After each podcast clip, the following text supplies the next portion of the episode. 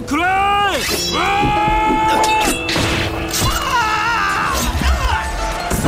あいつにやられた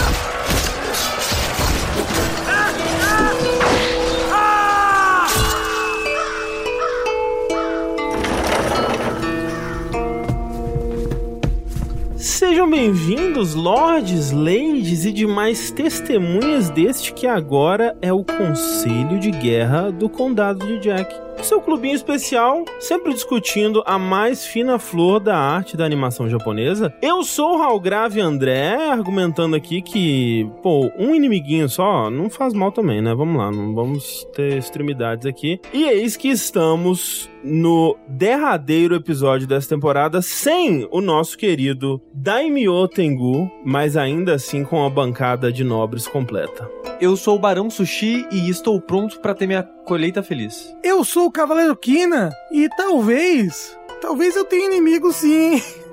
talvez aí, uns inimiguinhos. E tendo sua estreia aqui conosco, Eu sou o Marquês Yoshi e de vez em quando precisa de um pouquinho de violência assim. Pois bem, estamos aqui para concluir o segundo cur da segunda temporada desse belíssimo podcast, né? Falando aqui sobre a segunda temporada também de Vinland Saga, né? Os dois curs.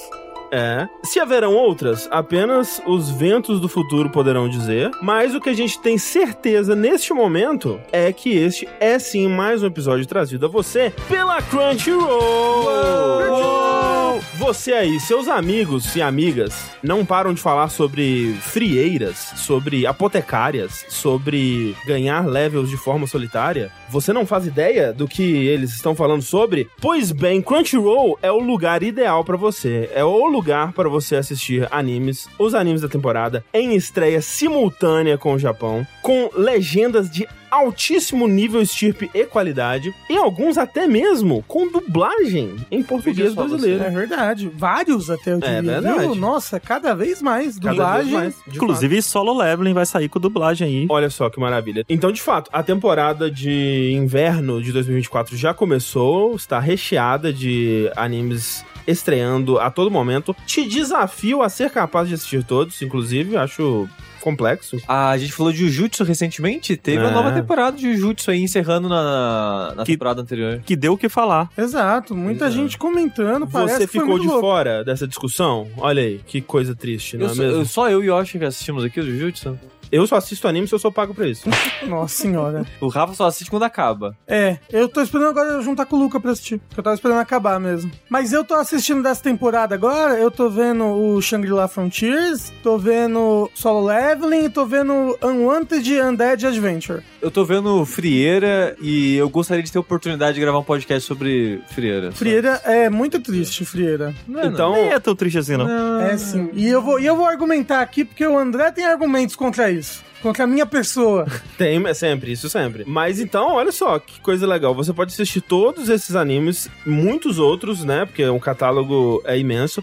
Você pode assistir onde você quiser, então você vai ter ali o aplicativo para assistir no seu browser, no seu tablet, no seu celular, no seu console, no seu na sua caixa de plugar na TV, no seu Apple Watch. provavelmente quando você quiser e com o plano que te fizer mais sentido, né? Porque o Crunchyroll é ainda um dos raros serviços de streaming que tem um plano gratuito, né? Onde você assiste boa parte do catálogo de graça, pagando com o seu tempo assistindo anúncios, né? Igual a TV. Igual a TV, Exato, igual, igual a TV tempos imemoriais de outrora, na verdade. Mas, muito mais legal do que isso é você pegar o plano premium da Crunchyroll. E você pode estar se perguntando, será que vale a pena? Será que não vale? Será que eu vou me beneficiar desse, dessa assinatura premium? Pois bem, se você for um usuário novo da Crunchyroll, você pode aproveitar a oferta que a gente tem a oferecer usando o código do jogabilidade, acessando got.cr barra podcast hífen jogabilidade. Ou se for muito complexo, clica no link que tá na descrição desse post, que você vai ganhar 14 dias grátis de Crunchyroll Premium. E 14 dias é bastante tempo, você vai conseguir assistir bastante coisa aí, hein? Ah, dá pra assistir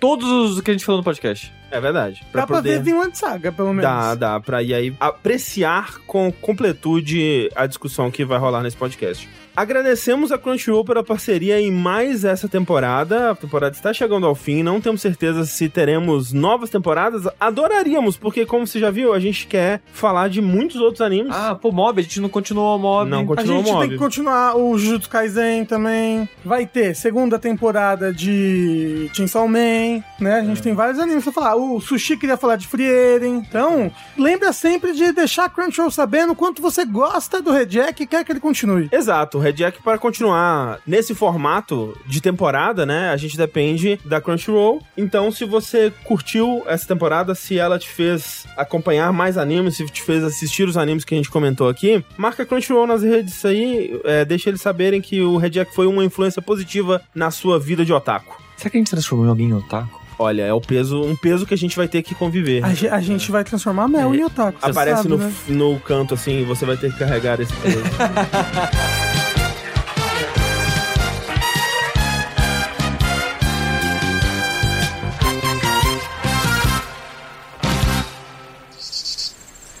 Olha, já estão brotando.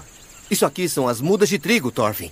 Mas elas parecem tão frágeis. São sempre desse jeito. Opa, com certeza. Então é com isso aí que fazem pão? Ficou surpreso, né? A agricultura é incrível. É. Incrível mesmo. Vamos cultivar e fazer crescer, regar e adubar. E no futuro a gente se compra de volta. Pode levar anos, mas um dia. Ah, beleza! Eu tô super motivado! É o nosso primeiro passo pra liberdade! Bora então para o nosso tema principal de hoje, que é, como já foi dito, como você já viu aí na descrição do podcast, a segunda e a última disponível da gravação desse podcast, temporada de Vinland Saga.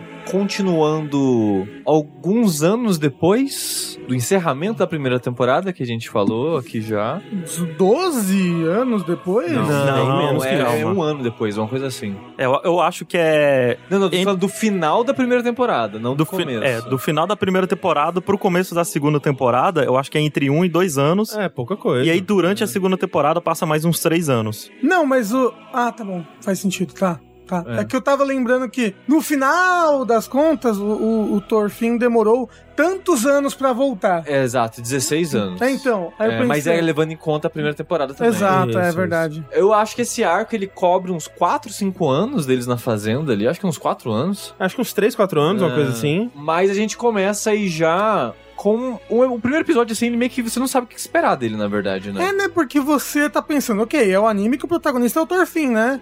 E aí? E aí, o primeiro episódio Não tem o não Thorfinn. tem o Thorfinn praticamente, né? O Thorfinn é o, a revelação do final do episódio, né? Eita, o Thorfinn aqui. É. Mas eu gosto muito desse começo desse episódio, porque ele sai um pouquinho da familiaridade que a gente tava e volta à construção do mundo, assim, mostra uma família, vivendo a vida, menino falando que quer treinar e ficar mais forte, medo de invasão, esse tipo de coisa. De certa forma, paralelos com a história do Thorfinn, né? Que a gente vê uma família que tem um histórico prévio já com vikings, né?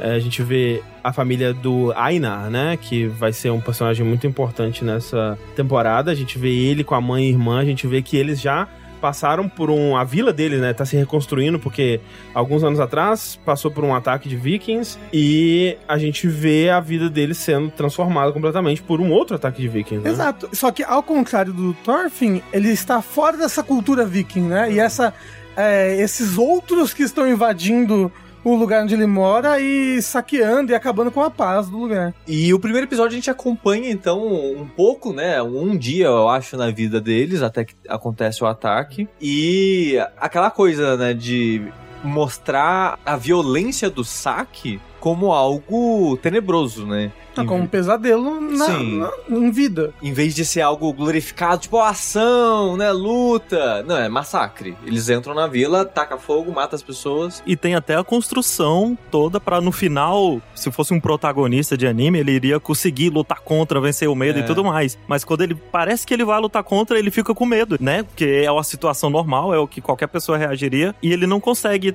voltar pra tentar defender a irmã dele nem nada do tipo. Sim, não, é- é- esses primeiros episódios episódios são mais focados no, no Einar, tem muito disso dele dar aqueles gritos de raiva, zoom na cara dele, que se fosse outros shonens mais tradicionais, assim, é tipo, é hora da briga, o, o cara vai ficar maluco, vai descer o cacete de todo mundo, mas ele só grita, né, normalmente. Ele está em sofrimento e angústia, né? Então, o assim, Einar, ele- nossa Ele senhora. viu a mãe e a irmã serem assassinadas na Exato. frente E antes dele. disso, ele já tinha visto o pai que foi morto no primeiro sim. ataque. Então, Assim, o, o Einar, ele tem muito ódio contra os vikings, mas ao mesmo tempo ele não é um guerreiro. Então ele tem esse ódio dentro dele, mas ele não faz muito com ele, né? Então ele tá sempre muito... com muito ódio no- nos primeiros episódios. assim. É, eu acho que numa outra história ele estaria numa trilha pra se tornar um personagem ou tipo o, o Thorfinn ou um protagonista de anime mais tradicional, assim, né? Não, Hum. é caso a vida dele tomasse rumos diferentes. Mas o que acontece é que a mãe e irmã são mortas ali na frente dele, só que ele é capturado, né? Ele é capturado pra ser vendido como escravo. E aí a gente tem esse momento, né, da venda dele, onde a gente vê, né, ele sendo averiguado ali por compradores em potencial e tudo mais. A gente tem até aí a participação do Leif Erikson, né? Que Isso, que o outro também que só sofre na vida, que tá aí ainda procurando o Thorfinn. é, A esse ponto tem mais de 10 anos já. É, É. e é importante porque o Einar, ele ouve, né, essa conversa, né, e ouve o nome Thorfinn, que é algo que vai ficar com ele também, ele vai lembrar disso, né, depois. Só que ele é vendido pra um tal de Ketil, né, que é um senhor de umas terras na, na Dinamarca, que a gente vai descobrir tinha o Thorfinn como um escravo já, né? E Sim. aí o, o episódio, como vocês disseram, termina com esse encontro, né, do Einar com o Sim. Thorfinn. E a gente descobre também qual foi o destino do Thorfinn, né? Porque no final da primeira temporada, a última coisa que a gente vê dele é ele se ajoelhando no corpo do. Não, nem é isso, ele soltando a faca. Ele, é, ele Então, solta é, é a adaga do pai É, dele. é porque estão arrastando ele, ele não tá ajoelhado, estão puxando É ele. verdade, isso. E aí passa um flashback inteiro dentro da adaga. Sim, sim. E aí a partir daí a gente não sabe mais o que aconteceu com ele. É, e a gente soube então que ele foi vendido como escravo, né? E foi meio que uma misericórdia, né? uma- do. Por do- conta do- do, do Canuto, histórico dele. provavelmente, é, né? Por conta do histórico dele com o Canuto, com certeza. Porque, tipo, ele atacou o Canuto, né? Ele tipo, fez um corte no rosto do Canuto Sim, e tal. E, e ele tava no bando, né? E eu imagino que todo mundo do bando do Askeladd foram assassinados ali, É. aconteceram coisas, capturados, geral. alguma coisa. é. Sim. Mas só queria apontar um pouquinho que nesse primeiro episódio, muito do foco dele é em focar nessa vida de escravo que ele Uhum. tem, né? O choque que o Einar tem de ver como as pessoas são tratadas, né? A gente- Como que a, a- é a nova realidade dele, né? Tipo, ele Exato. meio que aceitar, de certa forma, que a vida dele agora é essa. Porque, tipo, ele deixou de ser um ser humano aos olhos das outras pessoas, É. né? Tipo, ele foi desumanizado. E é, e é isso, né? Acho que a segunda temporada é muito sobre isso. É sobre Uhum. a desumanização, o, o ser humano como um objeto na mão de outro Sim. ser humano. E tem uma parte muito boa, que é que o Einar ele tenta fugir, né? Ele ainda tá lutando contra, ele tá tentando sair dessa, só que ele percebe que a diferença da situação não, não há esperança, sabe? Ele só aceita. Chega num ponto, quando ele é vendido como escravo mesmo, ele já tá num ponto que ele aceitou, ah, é isso mesmo que é a minha vida agora, então bora lá. Ele já não tem mais ímpeto pra lutar nenhum. Sim, e o episódio é muito sobre isso, né? De construir essa situação dele, né? No comecinho do episódio tem até a cena que... Uma das cenas que encerra a primeira temporada, que é... Não sei se vocês vão lembrar, mas no final da primeira temporada mostra uma moça nativa americana olhando o mar, assim, e um cara num barco olhando um mar tempestuoso, Uhum, assim. uhum. Era o Einar e uma personagem que a gente não conhece ainda no anime. E nessa cena do barco, o que acontece é. Ele tá no- nesse barco que os, os mercadores de escravos estão transportando os escravos e uma moça tá doente. Eles olham, ih, tá doente. Uhum. Aí pega assim, joga no mar e ele, oh!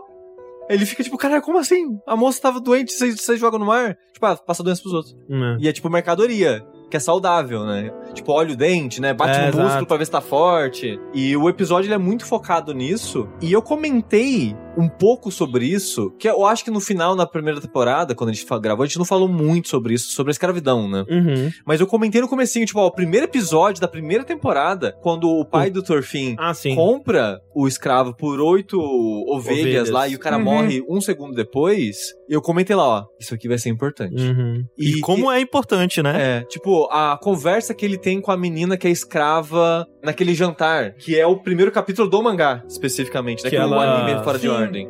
Que ele fala que eu sou livre pra caralho, né? Exato. É, se fosse eu, eu já tinha matado esse daí e fugido de todo mundo. Isso. Exato, Sempre exato. que tinha essas conversas sobre a escravidão, que eram pontuais na primeira temporada, já ficava, ó, isso aqui vai ser importante, isso aqui vai ser Uhum. importante. Porque a segunda temporada, ela é sobre isso. Sim. A segunda temporada ela tem 24 episódios, e desses 24 episódios, acho que uns 18, 20 é meio que focado nisso. E eu acho bem interessante a maneira como a escravidão é representada aqui, porque a gente vê, e até na próxima primeira temporada, tem um momento lá, né, que o texto da obra, ele tenta equiparar escravidão com prisões pessoais ou prisões que a pessoa se impõe ou circunstâncias da vida. E eu lembro da gente ter comentado sobre isso na discussão da primeira temporada que tipo, é um papo meio esquisito, né? Porque a escravidão é, muito diferente disso, né? Eu não sei se dá pra fazer essa analogia, é, né? é, eles comparam, tipo, ah, você é escravo da sua dinheiro. vingança, o outro é escravo da, do- É. da ganância dele. Isso, Não- isso. não é a mesma coisa. É, eles não, é o Askeladd, né? É, sim, sim, né? Mas é um ponto que não é questionado além disso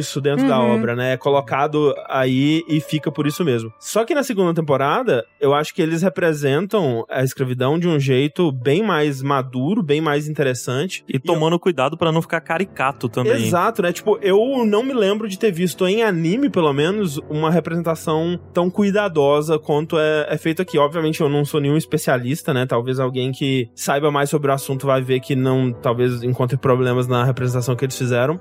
Representação histórica, talvez?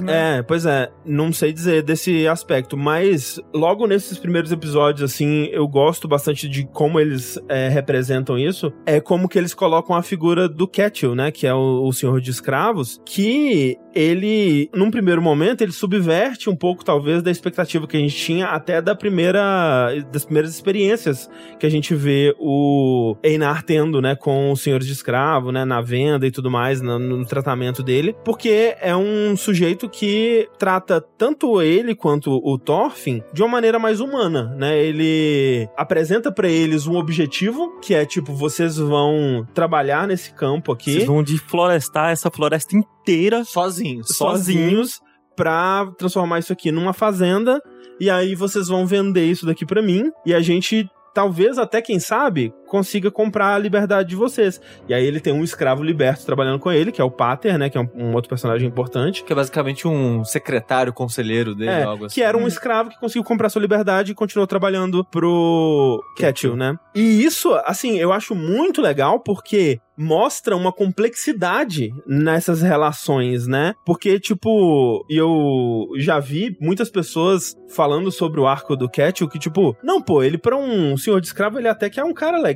né? E aí, depois ele, pô, depois ele enlouqueceu, né? E fez aquelas coisas que ele fez e tudo mais. E, tipo, não, ele é só um personagem muito interessante. Ele é um personagem extremamente complexo, né? E eu acho que isso vai muito pra todo mundo. Que uma coisa dessa temporada pra mim é que todos os personagens eles têm um senso de propósito muito forte. Uhum. Todo mundo tá ali pra mostrar alguma coisa. Olha esse senhor de escravo aqui, olha como ele é um personagem complexo, um ser humano, Uhum. que ele tem as partes boas e as partes ruins. Olha o Cobra, esse outro personagem fascinante. Mas eu também eu vejo muito, tipo, o quão mundano é mo- mostrada a escravidão, o quão banal, Exato. o quão, quão banal é a escravidão e como isso é lidado no dia a dia, e como vira uma maldade banalizada. Né? E aí, Maldade tipo, banalizada. é tipo, você pensa, ah, ele é só uma pessoa normal, o Ketchel, né? Exato. E tipo, não, ó- olha o que, que ele tá fazendo. Não, é porque, tipo, é aquilo, por não estar aplicando aquele outro nível de violência, a gente vê ele como uma pessoa melhor. Mas olha o que que ele tá realmente propondo pra essas pessoas fazerem, o que que ele tá dando em troca, né? O que que isso representa, porque, tipo, ah, mas ele tá fazendo essas coisas aqui que são até coisas legais, mas, tipo, não, tudo que ele tá fazendo por essas pessoas é pra ele. Exato. Tipo, nada do que essas pessoas estão fazendo aqui é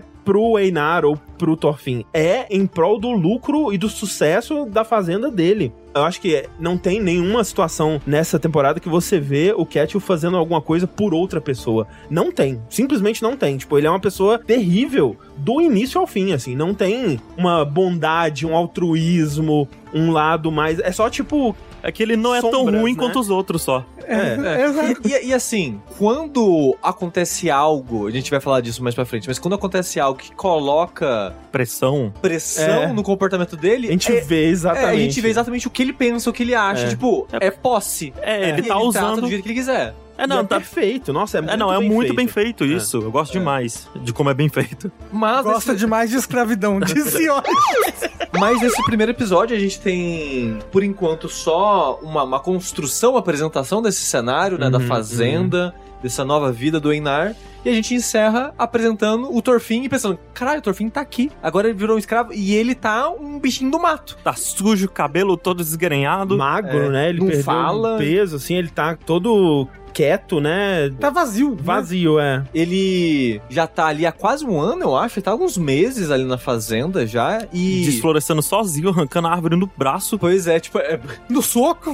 é, assim, eles não têm ferramenta. Uhum. A Exato. única ferramenta que eles têm é, tipo, o machado pra cortar a árvore e o cavalo pra puxar os troncos. E o cavalo é emprestado ainda do Ketil. E ele é um cavalo velho, fudido, doente. Exato. E que as pessoas que eram pra manejar o cavalo não manejam o cavalo. Não, é, porque esse começo aí a gente vai ver muito essa relação do resto da sociedade. Dos guardas. Exato, com os escravos, né? Tipo, É. E é logo aí também que vai chegar o almoço. E o Einar, ele fica, porra, vamos almoçar, cara. É isso aí. Faz tempo que eu não tenho um almoço direito. Pois é. E aí chegou os guardas e dão literalmente metade de um pão e um pedacinho de queijo que eles têm que dividir entre os dois. Uma maçã mordida, né? O cara morde a maçã e coloca de volta. É, tipo, que, que eles estão ali pra humilhar, né, eles, pra É. se divertir às custas É, deles. Porque, em teoria, eles teriam uma refeição completa, mas é, os outros trabalhadores da fazenda, porque essas pessoas que a gente tá falando aqui, são trabalhadores da fazenda normais, Eles são assim. contratados como mercenários pra trabalhar lá. É.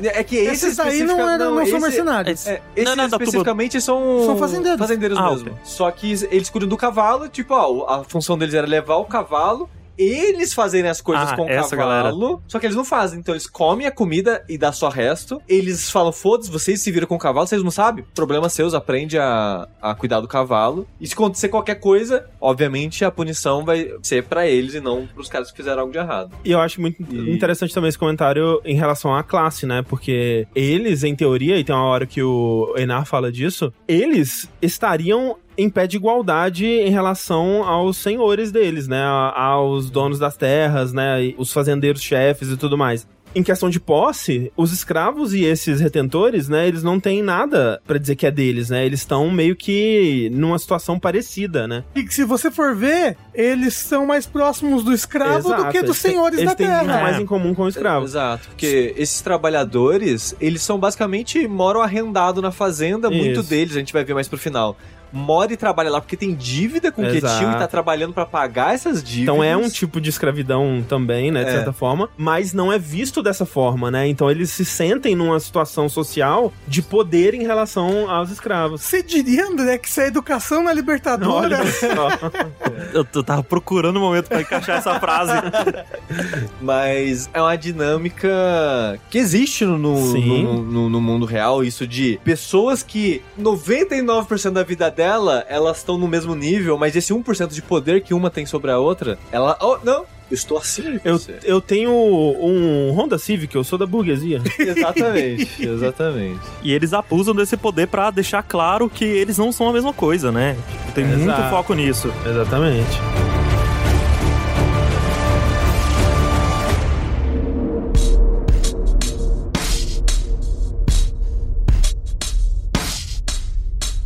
Mas voltando um pouquinho sobre a- a- essa parte deles cortarem a floresta, eu só acho muito escroto, como o André mesmo disse, falou, o Ketil não tá fazendo isso por eles, né? Que ele fala, ah, você vai cortar essa floresta aí, mas não, não foca muito na floresta, né? Quando vai falar com o Torfin, ele fala, Torfin, ah, o que, que você fez? Ah, eu fiz isso aqui. Ele, ele mostra, assim, tipo, tinha umas cinco árvores Uhum, cortadas, uhum. assim, no chão. E eles estão na beira de um rio, né? Que eles têm Sim. que cortar Jogar o do tronco no começo rio. da floresta até o rio. Aí ele fala, ah, o que falta? O Torfin aponta, tudo. E a câmera mostra, assim, tipo, é uma floresta. É uma floresta inteira pra duas pessoas arrancarem. É, na mão. Aí você fala, ok. Esse lance da escravidão, eu ficava pensando assim, né? é, jamais falaria mal de One Piece, né? Mas a escravidão One Piece, por exemplo, ela é representada de uma forma tão comicamente exagerada, né? Que é tipo, o senhor de escravo monta em cima do escravo, usa ele de cavalinho, e aí bate, e aí É que dá tiro. O, o One Piece é todo cartunesco, É, ele é né? extremamente exagerado. Enquanto condiz com o mundo dele. o- é, exato. E Vinland Saga é quase que um romance histórico, né? Em Exato, alguns momentos. exato. É uma novela histórica da Globo. E aí, quando você para pra pensar, né? Se você tá cuidando de um bem material seu, de uma propriedade sua pela qual você pagou dinheiro e essa propriedade vai te render mais dinheiro, né? Faz todo sentido você cuidar bem dessa propriedade, né? De você. Mas bem também não tão bem assim. Não. É, o exato. suficientemente, o mínimo necessário, o, assim. O, o tanto que você cuida bem de um objeto, É. sabe? De um animal de fazenda. Isso que eu ia falar, de um animal. animal. Ele Exatamente. tem um cavalo, ele vai alimentar o cavalo, vai fazer o cavalo fazer exercício, vai Exato. ser saudável e forte, o que seja. E é a mesma coisa que vai fazer com eles. Exatamente. Em teoria, porque, de novo, as pessoas que eram pra mediar isso não ajudam a situação. Eles vivem no mínimo da existência, assim, Exato. até conhecerem, né, o, o, o senhorzinho lá. É. Mas uma coisa que já é mostrada, que eu acho, quando eles cortam a árvore, a primeira árvore, e eles vão puxar, acho que a raiz, uma Sim. coisa assim, e mostra o trabalho e o sofrimento que eles têm Pra isso. uma não, árvore. pra É, uma árvore. uma árvore. E isso é mais pra frente até, porque eles cortam, aí eles cavam a raiz, aí eles tentam cortar e percebem, não, não vai dar. Aí eles fazem um buraco muito maior e ainda não dá. É verdade, é verdade. Agora eles só estão arrastando os troncos com os É, cavalos. agora eles estão tirando só os troncos. A raiz nem, tipo, é um problema futuro que é, inclusive, uma coisa, é, adiantando só um pouquinho, né? Essa temporada é muito sobre reconstrução, né? Sobre as pessoas mudando e se reconstruindo e tudo mais. Eu acho muito bom a maneira como o autor coloca isso pra ser numa fazenda, sabe? Olha, esse processo que é demorado, é um processo que vai passar anos. E olha como as raízes, né? O mais fundo é muito difícil de mudar. É muito difícil de tirar. Eu acho que isso faz um paralelo tão bom com a mudança dos personagens, tanto do Iná quanto do Tofin, quanto o resto da galera, que eles passaram desse ambiente de guerra e agora estão nesse aqui, tem que ter cuidado, tem que ser devagar, as coisas dão muito trabalho, e é um esforço muito absurdo, assim, é uma coisa muito difícil e é uma informação totalmente oposta ao que eles tinham antes. E curioso que o Thorfinn, acho que o Inar, não lembro, acho que o Thorfinn, ele pensa justamente isso. Ele fala: Nossa, eu, eu pensava nas dificuldades, as dificuldades de um guerreiro, né? Como é Aham. difícil ser um guerreiro. Mas caramba, como é difícil cuidar de uma fazenda, como é, É. difícil Ele começa a limpar o apreciar, né? terreno, Respeitar exato, a respeitar a vida de um fazendeiro.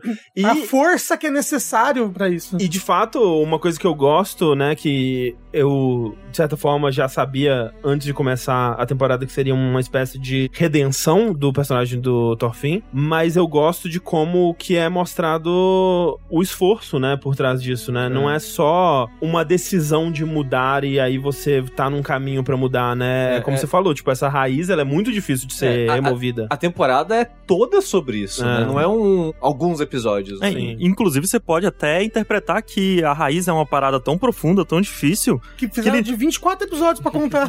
que ele não consegue tirar sozinho, não consegue resolver aquilo de sozinho. precisa de outra Ele pessoa. precisa de outras pessoas junto com ele, apoiando, ajudando, e um cavalo. Exato, a moral do anime é que todo mundo precisa de um cavalo. É. No final das contas.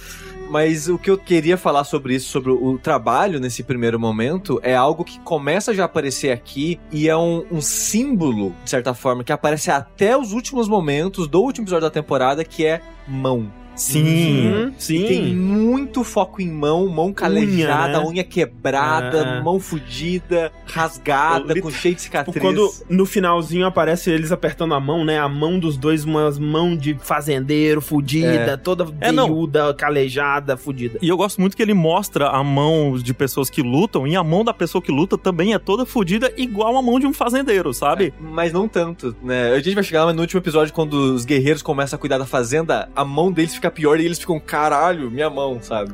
Sim. Mas eu gosto disso pra mostrar a dificuldade que eles estão passando, a dor que eles estão passando, enquanto você olha a mão do Ketil, É. lisa. Limpinha. Igual o meu cérebro, não tem uma coisinha. E um peito de frango. É.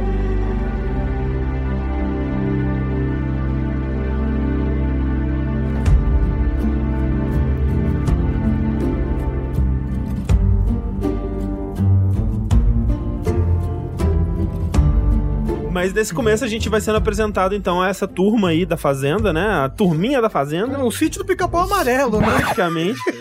Então, como a gente falou, tem o Pater, que é esse es- ex-escravo. Você tem o, o Einar conhecendo a Arneid, né? Que vai ser uma personagem muito importante mais pro final da temporada. Que é uma espécie de empregada pessoal do Arneid. Um É, ela, escrava que- sexual. ela, ela é uma escra- ela é escrava, aí ela, tipo, cuida dos afazeres domésticos e é, tipo, uma concubina, né, É, dele sim, também, do. Ketchum. A gente também é apresentado aí ao Omar, que é o filho mais novo do Ketchum, que ele odeia a vida de fazenda, né? Ele tem esse sonho de se tornar um grande guerreiro, né? Ele quer entrar pro exército do Canuto e largar essa vida tosca de fazenda pra trás. Eu- Valhalla! Eu só queria dizer que eu acho perfeito que ele tem cinto de caveirinha, tipo Spike no ombro. Ele é muito adolescente. Ele, Ed. ele, ele- tem ele é um muito topete anacrônico, de né? Yankee. Ele é anacrônico, exatamente. É. Eles tiveram essa liberdade artística um pouco de colocar ele quase como um, um Kuwabara, assim, né? Um É. Yankee da fazenda, assim. Tanto que ele é até um personagem meio bobo, assim. Tipo, ele é muito importante pro que a história quer contar nessa temporada, mas ele é super bobo É. nesse começo.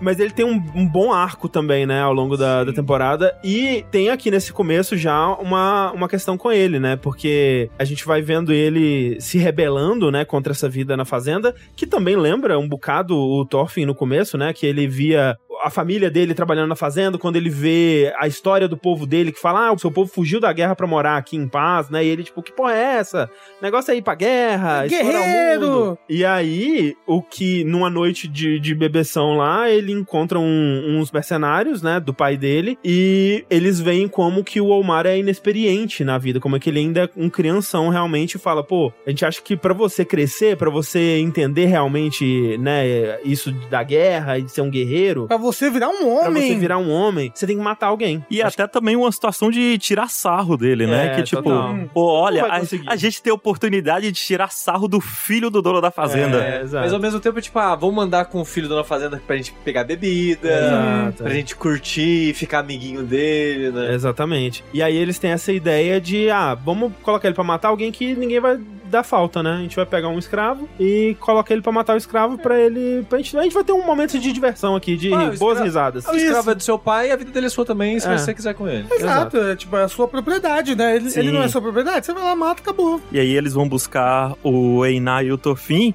E tem uma coisa importante entre o Einar e o Tofin aí, que é quando eles vão dormir, Uhum. o Einar, ele manda mó papo falando, pô, eu odeio guerreiro, né? Guerreiro, viking, destruíram a minha casa. Viking em especial. Viking especial, assim, odeio todos, quero que todos eles morram. E o Tofin deitado, putz, foda, né, meu? Deitado ali do lado, dormindo.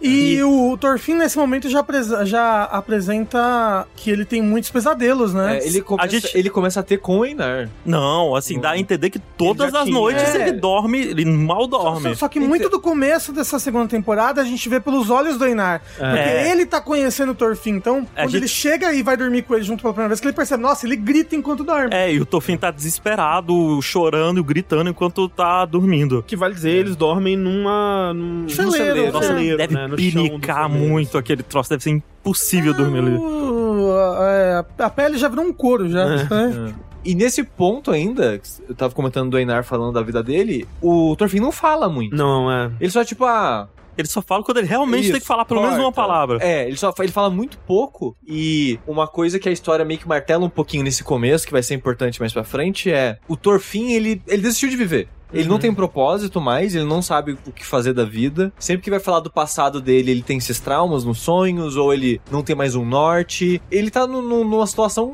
assim de. Ele tá no automático, como se fosse um- uma casca vazia. É, né? assim. Ele viveu a vida inteira em prol de um objetivo, perdeu esse objetivo, tanto que o sentimento que a gente fica perdido no final da primeira temporada, você saber, tipo, pra onde essa história vai agora. Nem o Tofin sabe. A gente É. tá na mesma situação que ele ali. Mas é isso, né? Tipo, a gente vai explorar isso mais, mas essa é a situação, que ele, de fato, ele a vida inteira foi pra se vingar de quem matou o pai dele. De repente, outra pessoa matou o Ascalade É, foi frente dele. roubada dele essa É. chance. E numa situação muito mais complexa do que isso, né? Porque a gente vai vendo na primeira temporada que o Ascalade virou uma figura paterna dele. Tipo, de certa forma, ele amava o Ascalade, ele Sim. admirava, ele desenvolveu sentimentos muito conflituosos em relação àquele bando lá. E ao mesmo tempo é ele perdendo esse único objetivo que ele tinha na vida e o pai de novo. Então isso deixa a cabeça dele biruta, né? Então, tipo, ele fica vazio, ele não tem o que fazer, ele Ah. não tem nada pro que seguir ali. A cara que ele faz quando o Askeladd morre, que É. ele fica meio desesperado assim, ali morreu o Tofin também junto. É, uma situação extremamente traumática que leva a esse Thorfinn. Tipo, eu entendo como que aquele Thorfinn chegou nesse, Sim. sabe? Você consegue, embora você não veja todos os passos, né? Você consegue preencher essa lacuna. Mas, por outro lado, o Einar ainda não desistiu. Não, é. E essa é a parada, que o Einar ele passou por tudo que ele passou, mas ele na fazenda, ele vê o futuro. Quando ele olha pra fazenda, ele, Ele tem uma oportunidade. É. Ele fala, deu tudo de errado, não tá perfeito aqui, mas eu tenho a chance de sair daqui. Até porque se tem uma coisa que ele entende é de plantação. Aí ele Exato, pensou, agora é minha hora, agora eu vou conseguir, vou me libertar e vou voltar a viver. Vou brilhar. E eu gosto muito dessa química, essa dinâmica entre os dois, do Torfin mais vazio, ele cheio de vida, a um ponto a- talvez até demais, que ele é efusivo demais Sim. nos sentimentos dele, e ao longo os dois vão se equilibrando, né? Um vai Uhum. equilibrando o outro. Ele é explosivo, né? Exato. Chega até um momento, eu não lembro se é antes desse conflito do Omar, de tentar matar eles, mas que o Einar descobre que o Thorfinn era um guerreiro e ele pensa É em matar o depois, Thorfinn. é É depois, é depois, depois. é justamente depois disso, Ok. porque o Einar e o Thorfinn eles são levados por esses guardas, né, esses mercenários, para serem mortos pelo Omar. Pro Omar, que nem o Rafa falou, virar homem. É. Eles Né? colocam assim, ah, você só vira um homem depois que você mata uma pessoa. Isso, e o Einar não morre tranquilamente, não deixa. Ele começa a brigar, derruba o cara, empurra e tudo o que eu mais. acho- o que eu acho legal é que eles colocam assim, levam eles, né? E aí quando eles entendem o que vai acontecer ali, né? O Einar imediatamente voa pra cima do mercenário, eu acho que do Omar mesmo, né? Pra esganar ele ali. E manda o Thorfinn fugir. Meio que tipo assim, eu vou me sacrificar, mas você foge. Tipo, essa é a primeira reação dele, né? Acho fofo. Só que aí o Thorfinn também não foge, né? E aí ele meio que fala assim: não, deixa ele ir, me matem aqui que eu tô de boa, podem fazer o que vocês quiserem comigo. E aí tem essa cena onde o Raposa, né? Que é um, um mercenário que vai ser bem recorrente na temporada também. É, né? E detalhe que todos eles têm nome de animal, né? É. Todos esses mercenários. Codinomes. A gente não sabe o nome deles de verdade. Isso. Talvez nem, ele, nem eles mais saibam o nome deles de verdade. É. Ele vai aos pouquinhos, né? Cortando o Thorfinn, cutucando ele com a espada, Porque ele fica, o braço, ele mão. fica puto que o Thorfinn não tá lutando contra, que É. ele não tá desesperado, não É. tá com medo nem nada do tipo. Porque ele fala que todo mundo faz, coloca essa banca de, de fodão que não tem medo de morrer, mas eu sei que no fundo todo mundo tem medo de morrer. E o Uhum. Thorfinn não reage, ele fica, vai ficando puto. É, Essa cena é agoniante, inclusive. Porque assim. ele só fica de olhinho fechado, né, o raposa. Ele abre o olho de tão puto que ele fica. Não, ele corta um pedaço da orelha, né? Do, É, o que o Thorfinn fala. Ah, por que, que eu tenho medo de morrer? Eu nunca me alegrei por estar vivo. É, minha vida nunca foi boa. É, nunca aconteceu nada de bom na minha vida. e aí o raposo Assim, fica puto se quando ele fala vê a isso. primeira temporada, É, realmente. Algumas coisinhas boas aconteceram, tá, Thorfinn? Porra. Mas, assim, é que assim, ele mas não se a gente lembra mais. Numa, la- numa balança. É, ele até mesmo fala, ele não lembra mais o rosto da família É, dele. É, porque muito ele, distante, ele fugiu né? de casa É. com 6 anos de idade. Sim. Pô, seis anos de idade, o que, que é esse... O que, que você lembra, né, de É. seis anos de idade? Então, a vida toda dele foi guerra, morte, morte, morte, morte, até que ele perdeu o propósito. É, até que chega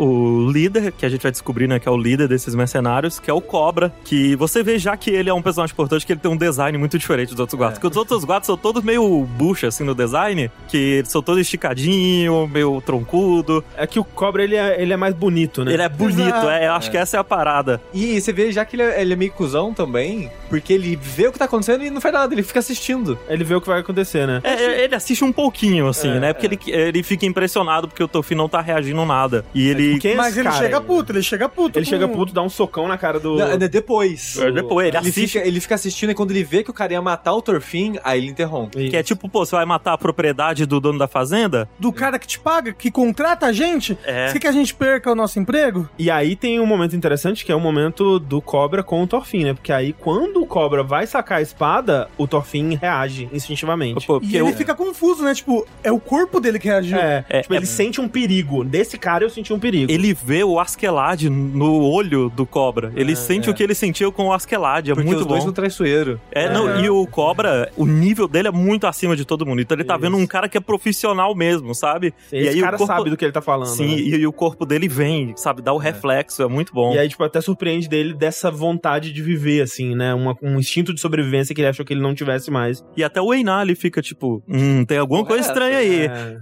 É, não, todo mundo fica cagado na hora que o Torfin consegue defender uma espadada do, do É. cobra. É, e aí é no de- chute. No chute, é. E aí é depois disso que o Torfin conta pro Einar que ele era um guerreiro e tudo mais. A vida dele inteira foi no campo de batalha, que ele matou dezenas É, de pessoas. o Einar pergunta, quantas pessoas você matou? Uma. Aí o Thorfinn fica quieto. Duas, o Thorfinn fica quieto. E ele, dez, e o Thorfinn não fala nada. É, mas centenas, milhares de pessoas. né? É. Anos de, de guerra e saque. E ataque a vilas inocentes também. Sei lá, ele ficou com- dos 6 aos. É, dos 6 aos 17, matando gente sem parar. É.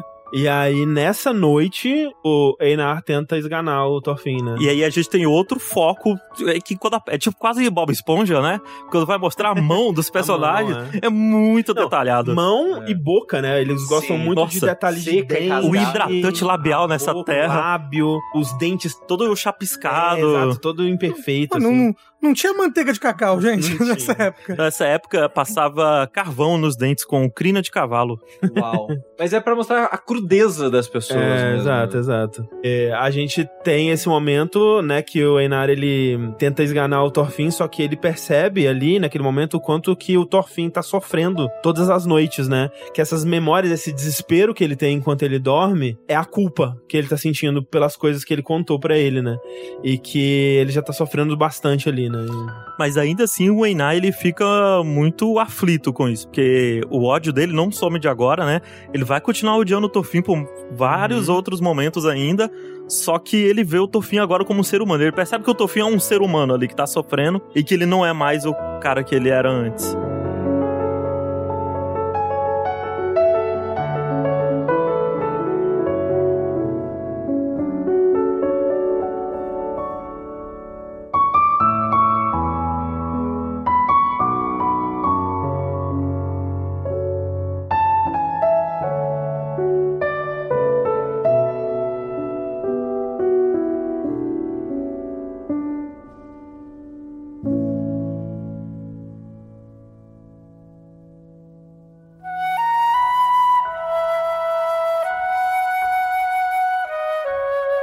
Daí tem toda a história deles precisarem de um cavalo, né? Pra tirar a, a raiz, aquilo que a gente tava falando deles Pô. tentarem cavar e não conseguir tirar a porra da raiz e tal. Mas é muito bom porque eu nunca dei valor ao quanto de diferença um cavalo Pô, faz. Cavalo é- pô, cavalos de poder, né? É uma medida de força, né? Por algum motivo. É. Cavalo mudou a história da Exato. humanidade, né? Sim. E eles precisam muito de um cavalo pra ajudar com essa parte dos troncos, senão eles nunca, não, eles iam demorar 30 vezes mais, né? Só que os empregados da, da fazenda, os, os fazendeiros escrotos não querem ajudar com isso, até que eles encontram um velhinho, né, o Sverkel, que fala assim, ah, eu empresto um cavalo pra você se vocês fizerem umas tarefas aqui na minha fazenda.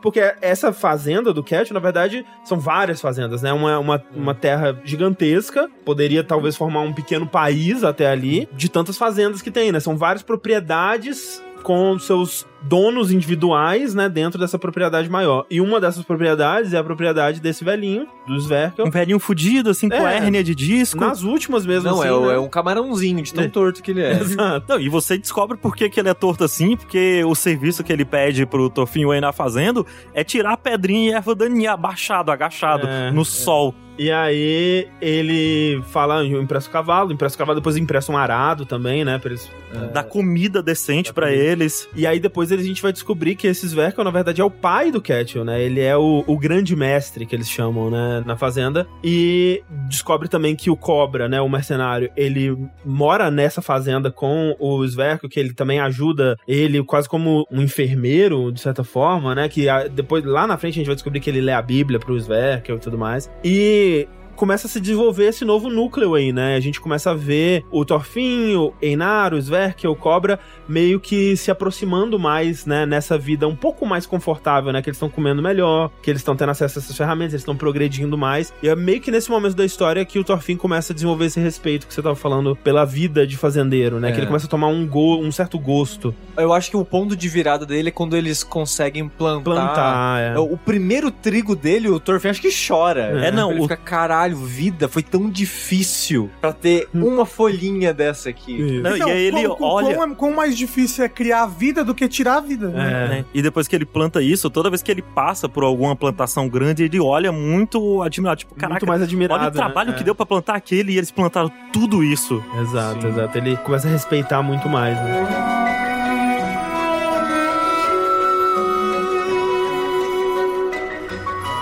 E nesse momento também é quando a gente tem o design do time skip, né? Que eles prendem o Ah, cabelo e fica sim. com a barbinha, os dois. Que, É. que tem na abertura, né? É. E eu ficava perguntando, como é que eles vão ficar com esse design aí?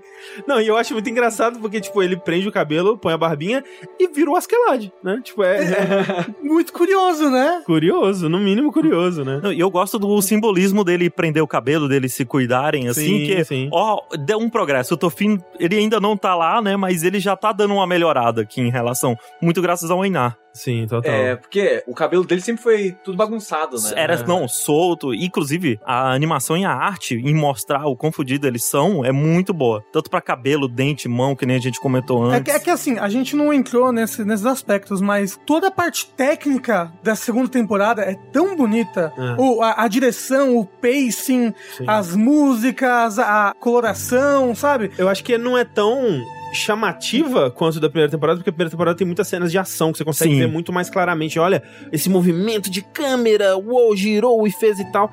Só que nos detalhes dessa segunda, ela é muito bonita mesmo. Não, e a, a direção, porque é muito importante, porque não é uma história, acho que fácil de ser contada e adaptada aqui. Pô, as, Porque é uma história bucólica, sabe? as cores, quando eles estão mostrando cenário, mostrando floresta, coisa assim, é lindíssimo essa temporada inteira. Quando eles mostram os campos de trigo, nossa, é muito bonita a arte. Digna de carta de Magic, assim. Os detalhezinhos, né, na plantinha de trigo, Sim. assim, mexendo ao vento e tal. Falando dessa parte da produção, acho que a coisa que eu mais admiro, talvez, na produção do anime é o pacing. É o Sim. ritmo das coisas, porque é um sentimento engraçado quando você acaba o episódio que você pensa, nossa, não aconteceu muita coisa. Esse episódio de 24 minutos foi, sei lá, 18 deles conversando, sentado no mesmo lugar, só conversando, né? Não aconteceu tanta coisa. Quando você para pra pensar do que eles estavam falando, do que foi desenvolvido durante aquela conversa, o que aconteceu na história, no desenvolvimento desses personagens, é muito denso. Sim. E assim, é engraçado porque é uma temporada que se passa quase toda num lugar só. Uhum. Ela é muito de conversa e mais parada, só que eu não, não conseguia parar de assistir. Eu não sei, me prende de um jeito, é tão interessante, sabe? Tudo que tá acontecendo. Você quer tanto saber, meu Deus, o que, que vai acontecer? Que no seu caso você esperou lançar É, tudo pra assistir, lançar né? tudo pra assistir. Eu fui assistindo semanalmente e o episódio parecia que tinha 10 minutos só, assim. Mas acaba muito rápido, né? É que eu tava tão interessado nas conversas, tava tão interessado nesses personagens que, nossa, parecia que passava num piscar de olhos, assim. É isso que eu acho estranho da reação a essa temporada, porque eu ouvi dizer por aí que as pessoas tinham odiado. Ah, porque o Thorfinn agora é um frouxo, porque ele é fraco e a temporada é uma temporada de fazendinha e não sei o que lá. Eu não nego que provavelmente existem essas pessoas, elas estão por aí, né? Com certeza tem essa opinião, é uma opinião que existe, mas eu não acho que ela seja prevalente o suficiente pra eu concordar que é um- seja uma temporada divisiva, como eu ouvi dizer antes de, de assistir. É porque você imagina o otaku médio assistindo essa temporada. O, o, o otaku que assistiu a primeira temporada e não entendeu nada, mas o que, que ele gostou? Lutinha, entendeu? Mas Porque é que assim, a tem- primeira tem- temporada, pra você chegar no final dela, se você tá lá só por lutinha, você não chega no final dela. Porque Não. ela não é tão assim também, ela não é Boku no Hiro, sabe? Mandra. Eu ia nos comentários e eu tirava print de todos os comentários reclamando da temporada.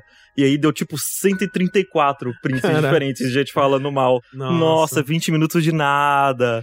Os É. caras que falam lixo desse tá bom, não assiste anime de verdade. Eu não duvido, né, que essas pessoas existam, até porque eu tenho a prova cabal aqui agora. Mas eu acho que seja realmente uma, uma minoria, porque, tipo, essa temporada, ela é a consequência direta da primeira, né? Tipo, não é como se você assiste a primeira e aí, tipo, ah, sei lá, depois da saga do Freeza, Dragon Ball Z Virou um vira- slice of life. É, ou, ou sei lá, um anime de culinária, sabe? Aí ah, o Goku e o Piccolo vão cozinhar durante 70 episódios. Gente, um- reassiste o primeiro e o segundo episódio da primeira temporada, que você vai ver que tava ali o tempo todo. É. Mas é que se você não assiste prestando atenção mesmo, tipo, assistindo, Mas é consumindo de As verdade. Pessoas, elas só vêm a lutinha, elas só vêm. a- Ah, eu gosto quando eles se batem. É entendeu? viking, viking briga, É, luta. mas, mas me impressiona muito essa pessoa ter chegado ao final da primeira temporada, porque ela não é só briga. Mas é porque. É a- muita politicagem, Mas é, muito muita... adolescente. É. Ele tem muito tempo nas mãos. É, bom. Porque pra mim, essa temporada é a consequência direta, né? Tipo, não vou dizer que ela é óbvia, uma direção óbvia, porque não é, tipo, não, não acho que seja, né, é, é tão interessante porque é um caminho, porra, usado, né, pra você levar a, a consequência da sua história, levar a sério as consequências da história que você tava contando an- antes. É, é uma construção que não vem do nada, né? É. Como o Yoshi mesmo falou, tinha os elementos já antes na primeira temporada, mas quando você acaba a primeira temporada, você pensa, ah, É, não, exato. pô, a próxima Não, vai falar sobre Fazenda, escravidão, né? É. Fazenda. Tanto que eu acho que essa é a armadilha que uma das motivações do autor pra fazer isso é pegar essa galera na primeira temporada e colocar elas pra pensar sobre isso na segunda temporada. Ninguém pensa, eu acho.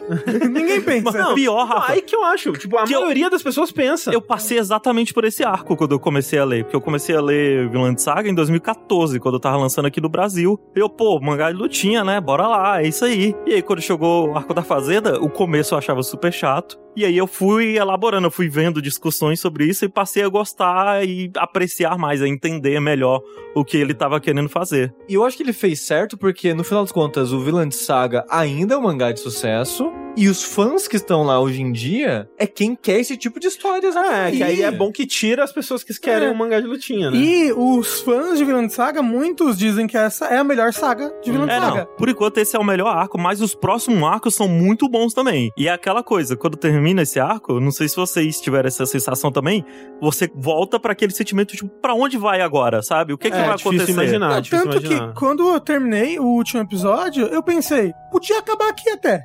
É um lugar que poderia É. acabar. Poderia Sim. acabar. Você teve uma conclusão de vários arcos ali, você teve um- uma, uma volta completa do Torfin voltando pra casa, sabe? Sim, sim. Tipo, se acabasse aqui. Acabasse eu com ele satisfeito. pisando, quando ele vendo a própria mãe, pum, acaba. Não, não, não. Ali, ali, ali é onde acaba o anime mesmo. É bonito, É sabe? tipo saindo pra pegar um barco e ir pra Vinland. Exato. Mas mesmo para as pessoas que, sei lá, acham chato um anime sobre fazenda. Não é um anime sobre fazenda. Esse que é o lance, É. né? Não tem um episódio que é tipo, ah, a gente vai plantar hoje. Vamos descobrir sobre o trigo e as dificuldades E aí? de plantar trigo e o episódio vai ser sobre E o isso. personagem explica como se planta trigo com É. uma versão tibi dele na tela, assim. É tipo, a gente tá com essas dificuldades, essas dificuldades vão nos levar a nos conhecer melhor ou conhecer melhor o outro ou desenvolver nossas relações aqui com esses outros personagens e aí vão acontecer coisas que vão revelar e a gente vai estudar melhor o o passado ou a situação desses personagens e tipo, é um estudo de personagem, é um É. estudo de personagem de, de sobre o números até. de, de todos esses personagens, né? E principalmente do, do Thorfinn, né?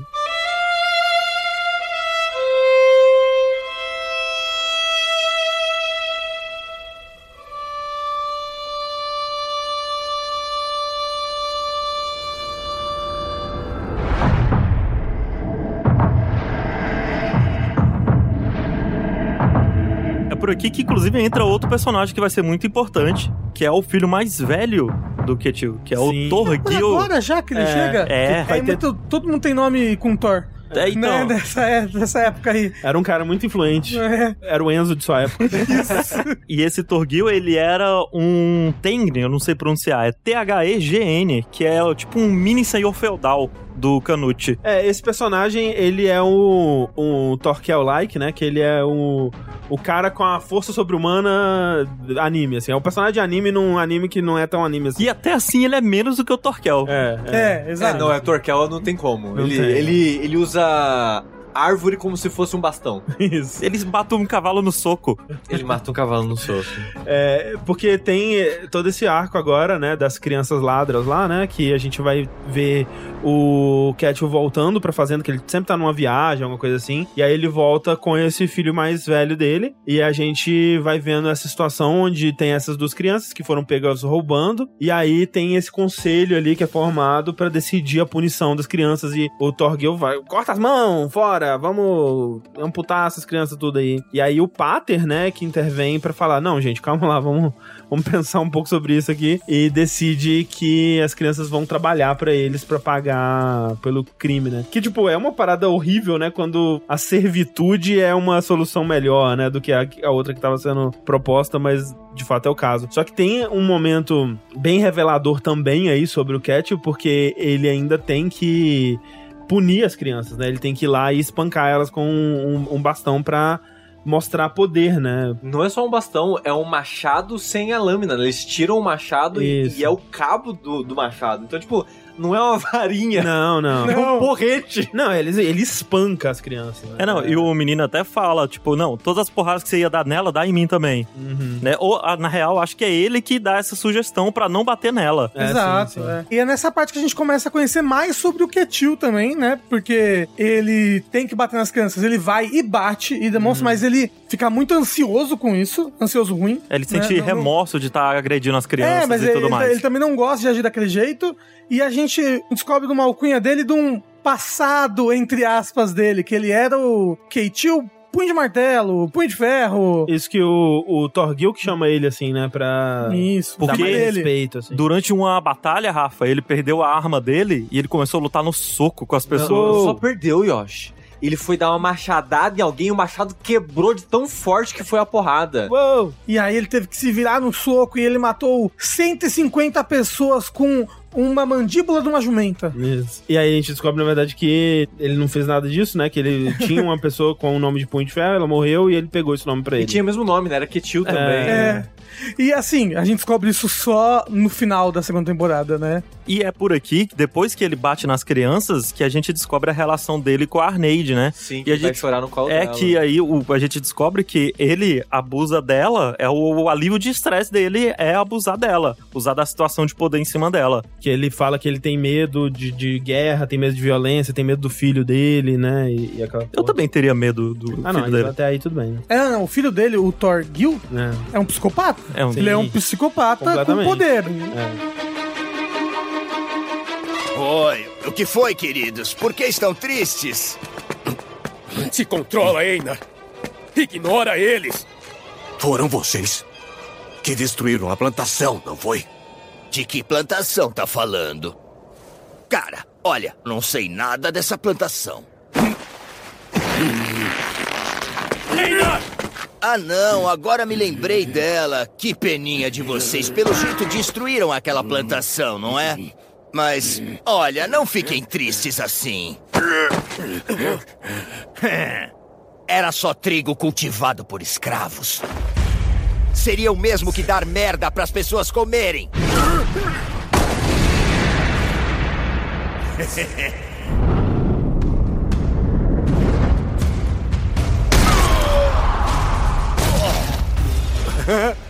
Caramba, que socão! Daí a gente tem a historinha da plantação deles, né? Que tá florescendo, tá indo tudo bem, né? Eles estão conseguindo plantar o trigo deles. E de repente a plantação aparece toda destruída, né? Nossa, mas esse Nossa, momento. dá tanto ódio, dá tanta raiva, eu- puta que pariu. Eu posso só falar uma coisa que, que tá nas minhas anotações aqui, a gente não Hum. falou. Eu achei muito fofinho esse momento. Hum. No momento do time skip, né, que eles estão arrancando as raízes, começa a plantar a primeira fazendinha antes de terminar tudo e tal. O Torfin vira pro, pro Einar.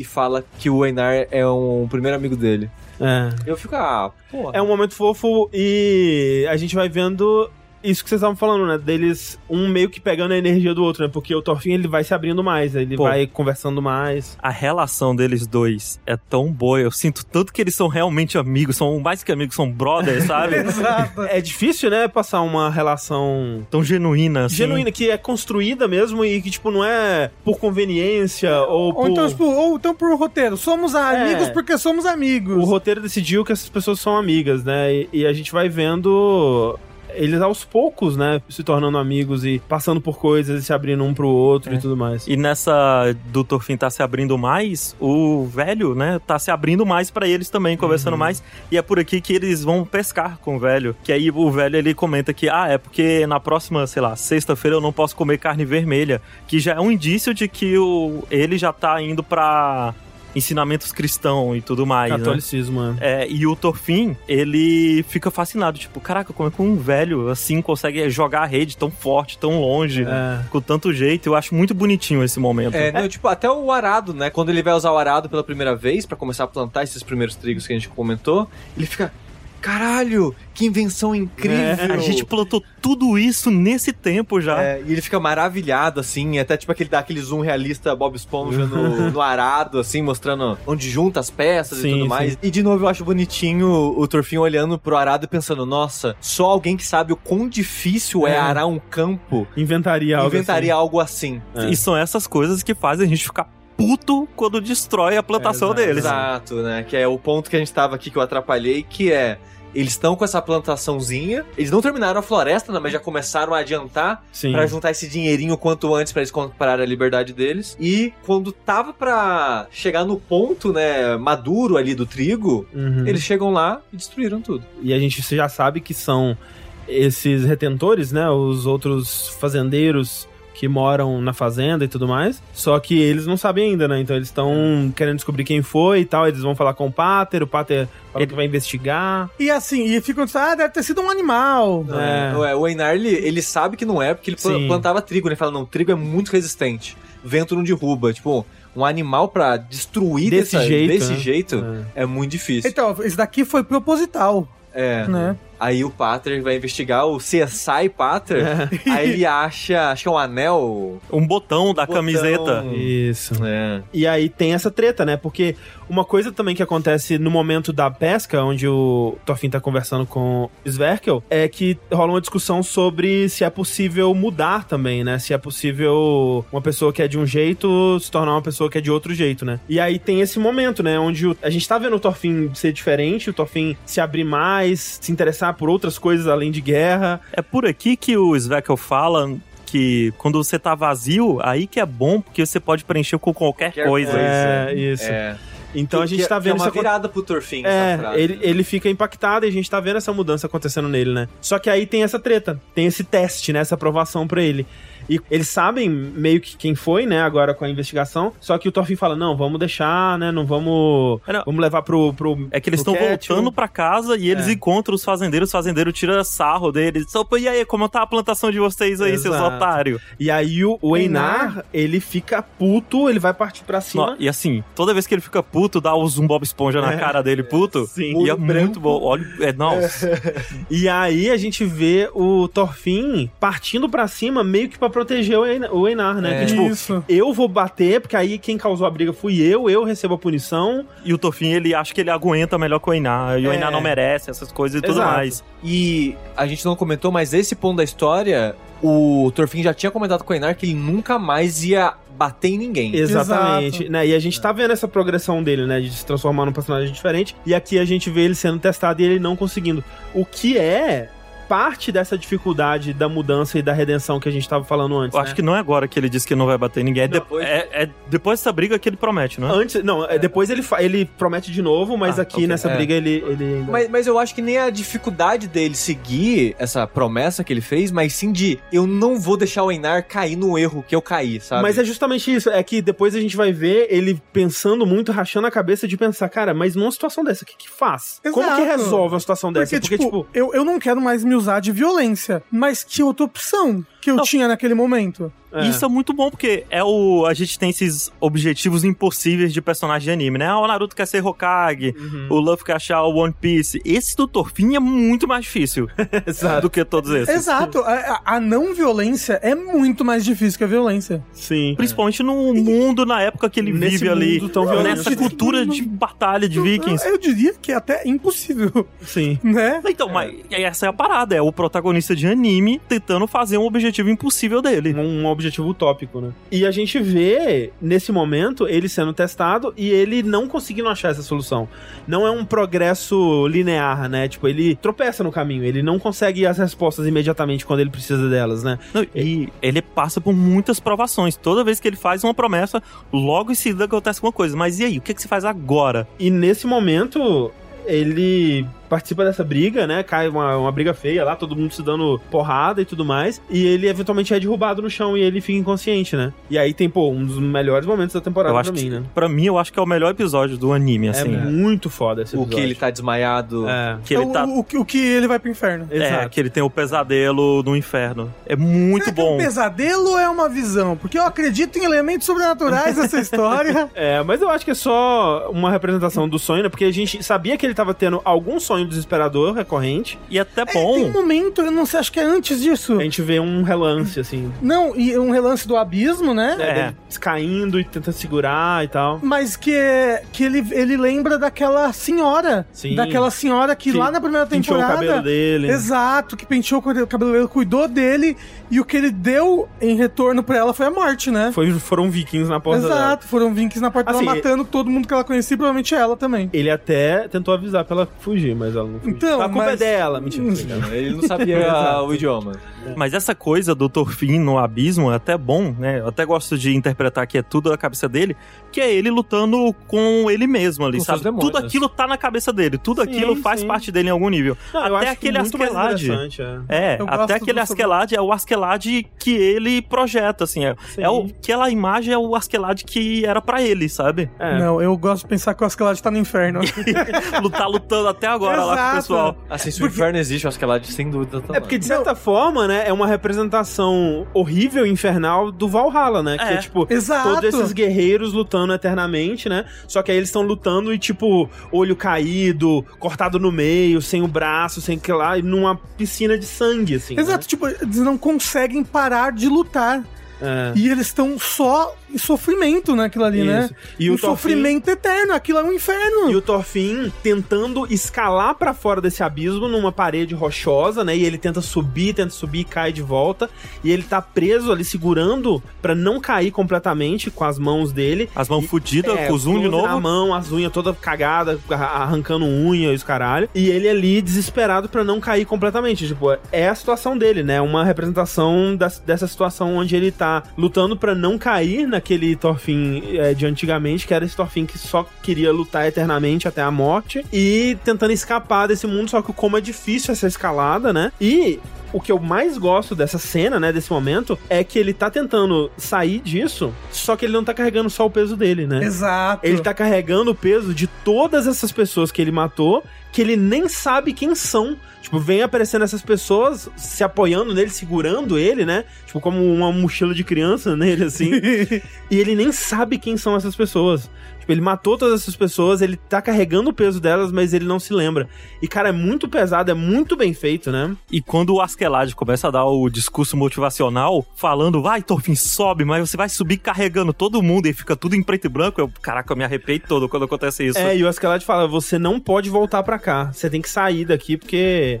Você tem que se tornar um guerreiro de verdade. É. Que era a parada da primeira temporada, né? Exato, do pai Isso. dele, né? Que o pai dele sabia o que era ser um guerreiro É, de é que verdade. tem essa pergunta, né? Tipo. O que é ser um guerreiro de verdade? Exato. E é muito bom porque quando ele acorda, depois ele tá conversando com o Einar e ele fala que isso não pode acontecer de novo. Ele não pode matar mais ninguém, porque o peso de mais uma única pessoa seria demais. E no momento que ele acorda, o olho dele já tá diferente. É. Porque tem essa parada de muito foco nos olhos, né, do personagem, principalmente o do Torfin. E aí o olho dele já fica mais parecido com o do pai dele. A partir da que rolou isso. É que até então tava esse olho bem morto, né? Um Sim. olho sem vida, assim. E agora ele tem o objetivo ali, tipo, não exatamente concreto, ele não sabe ainda o que ele quer, mas ele tem algo que ele quer fazer, ele quer mudar, ele quer mexer nisso.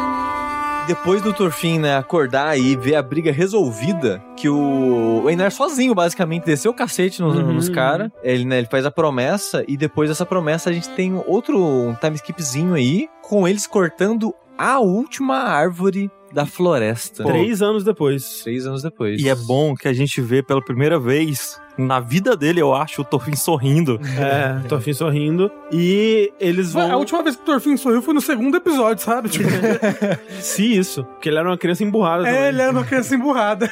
E aqui eles começam a questionar, né? Imaginar o que, que eles vão fazer com essa tal liberdade, na verdade. Pois é, porque daqui a pouquinho a gente paga a dívida, mais É. um ano. E aí tem esse momento do Ketil que ele tá indo viajar. Ele tá indo pra Jelen, na, na Dinamarca, pra entregar uns tributos lá pro rei Haroldo, né? E ele fala assim: quando eu voltar, se vocês tiverem conseguido terminar de plantar tudo aí, Eu adianto. adianta a liberdade aí de vocês. E aí fica a ideia aí, se vocês quiserem trabalhar pra mim, né? A gente vê um negócio aí também. E ele vai, né? E aí eles ficam lá E deu tudo certo, né? pensando, e aí, né? Dá tudo certo, eles são livres e nada de errado poderia acontecer. Por isso que eu falei, gente. Podia ter, né? Acabou aqui. Ufa, que bom. Ai. E eu acho que aqui a gente encerra meio que esse arco da fazendinha. É né? a, a preparação, né? Isso. É. E a gente vai pra um segundo foco dessa temporada, que é o Canuto, né? A gente já teve até lá atrás um episódio focado no Canuto, né? Que mostra ele. Como que ele chegou ao.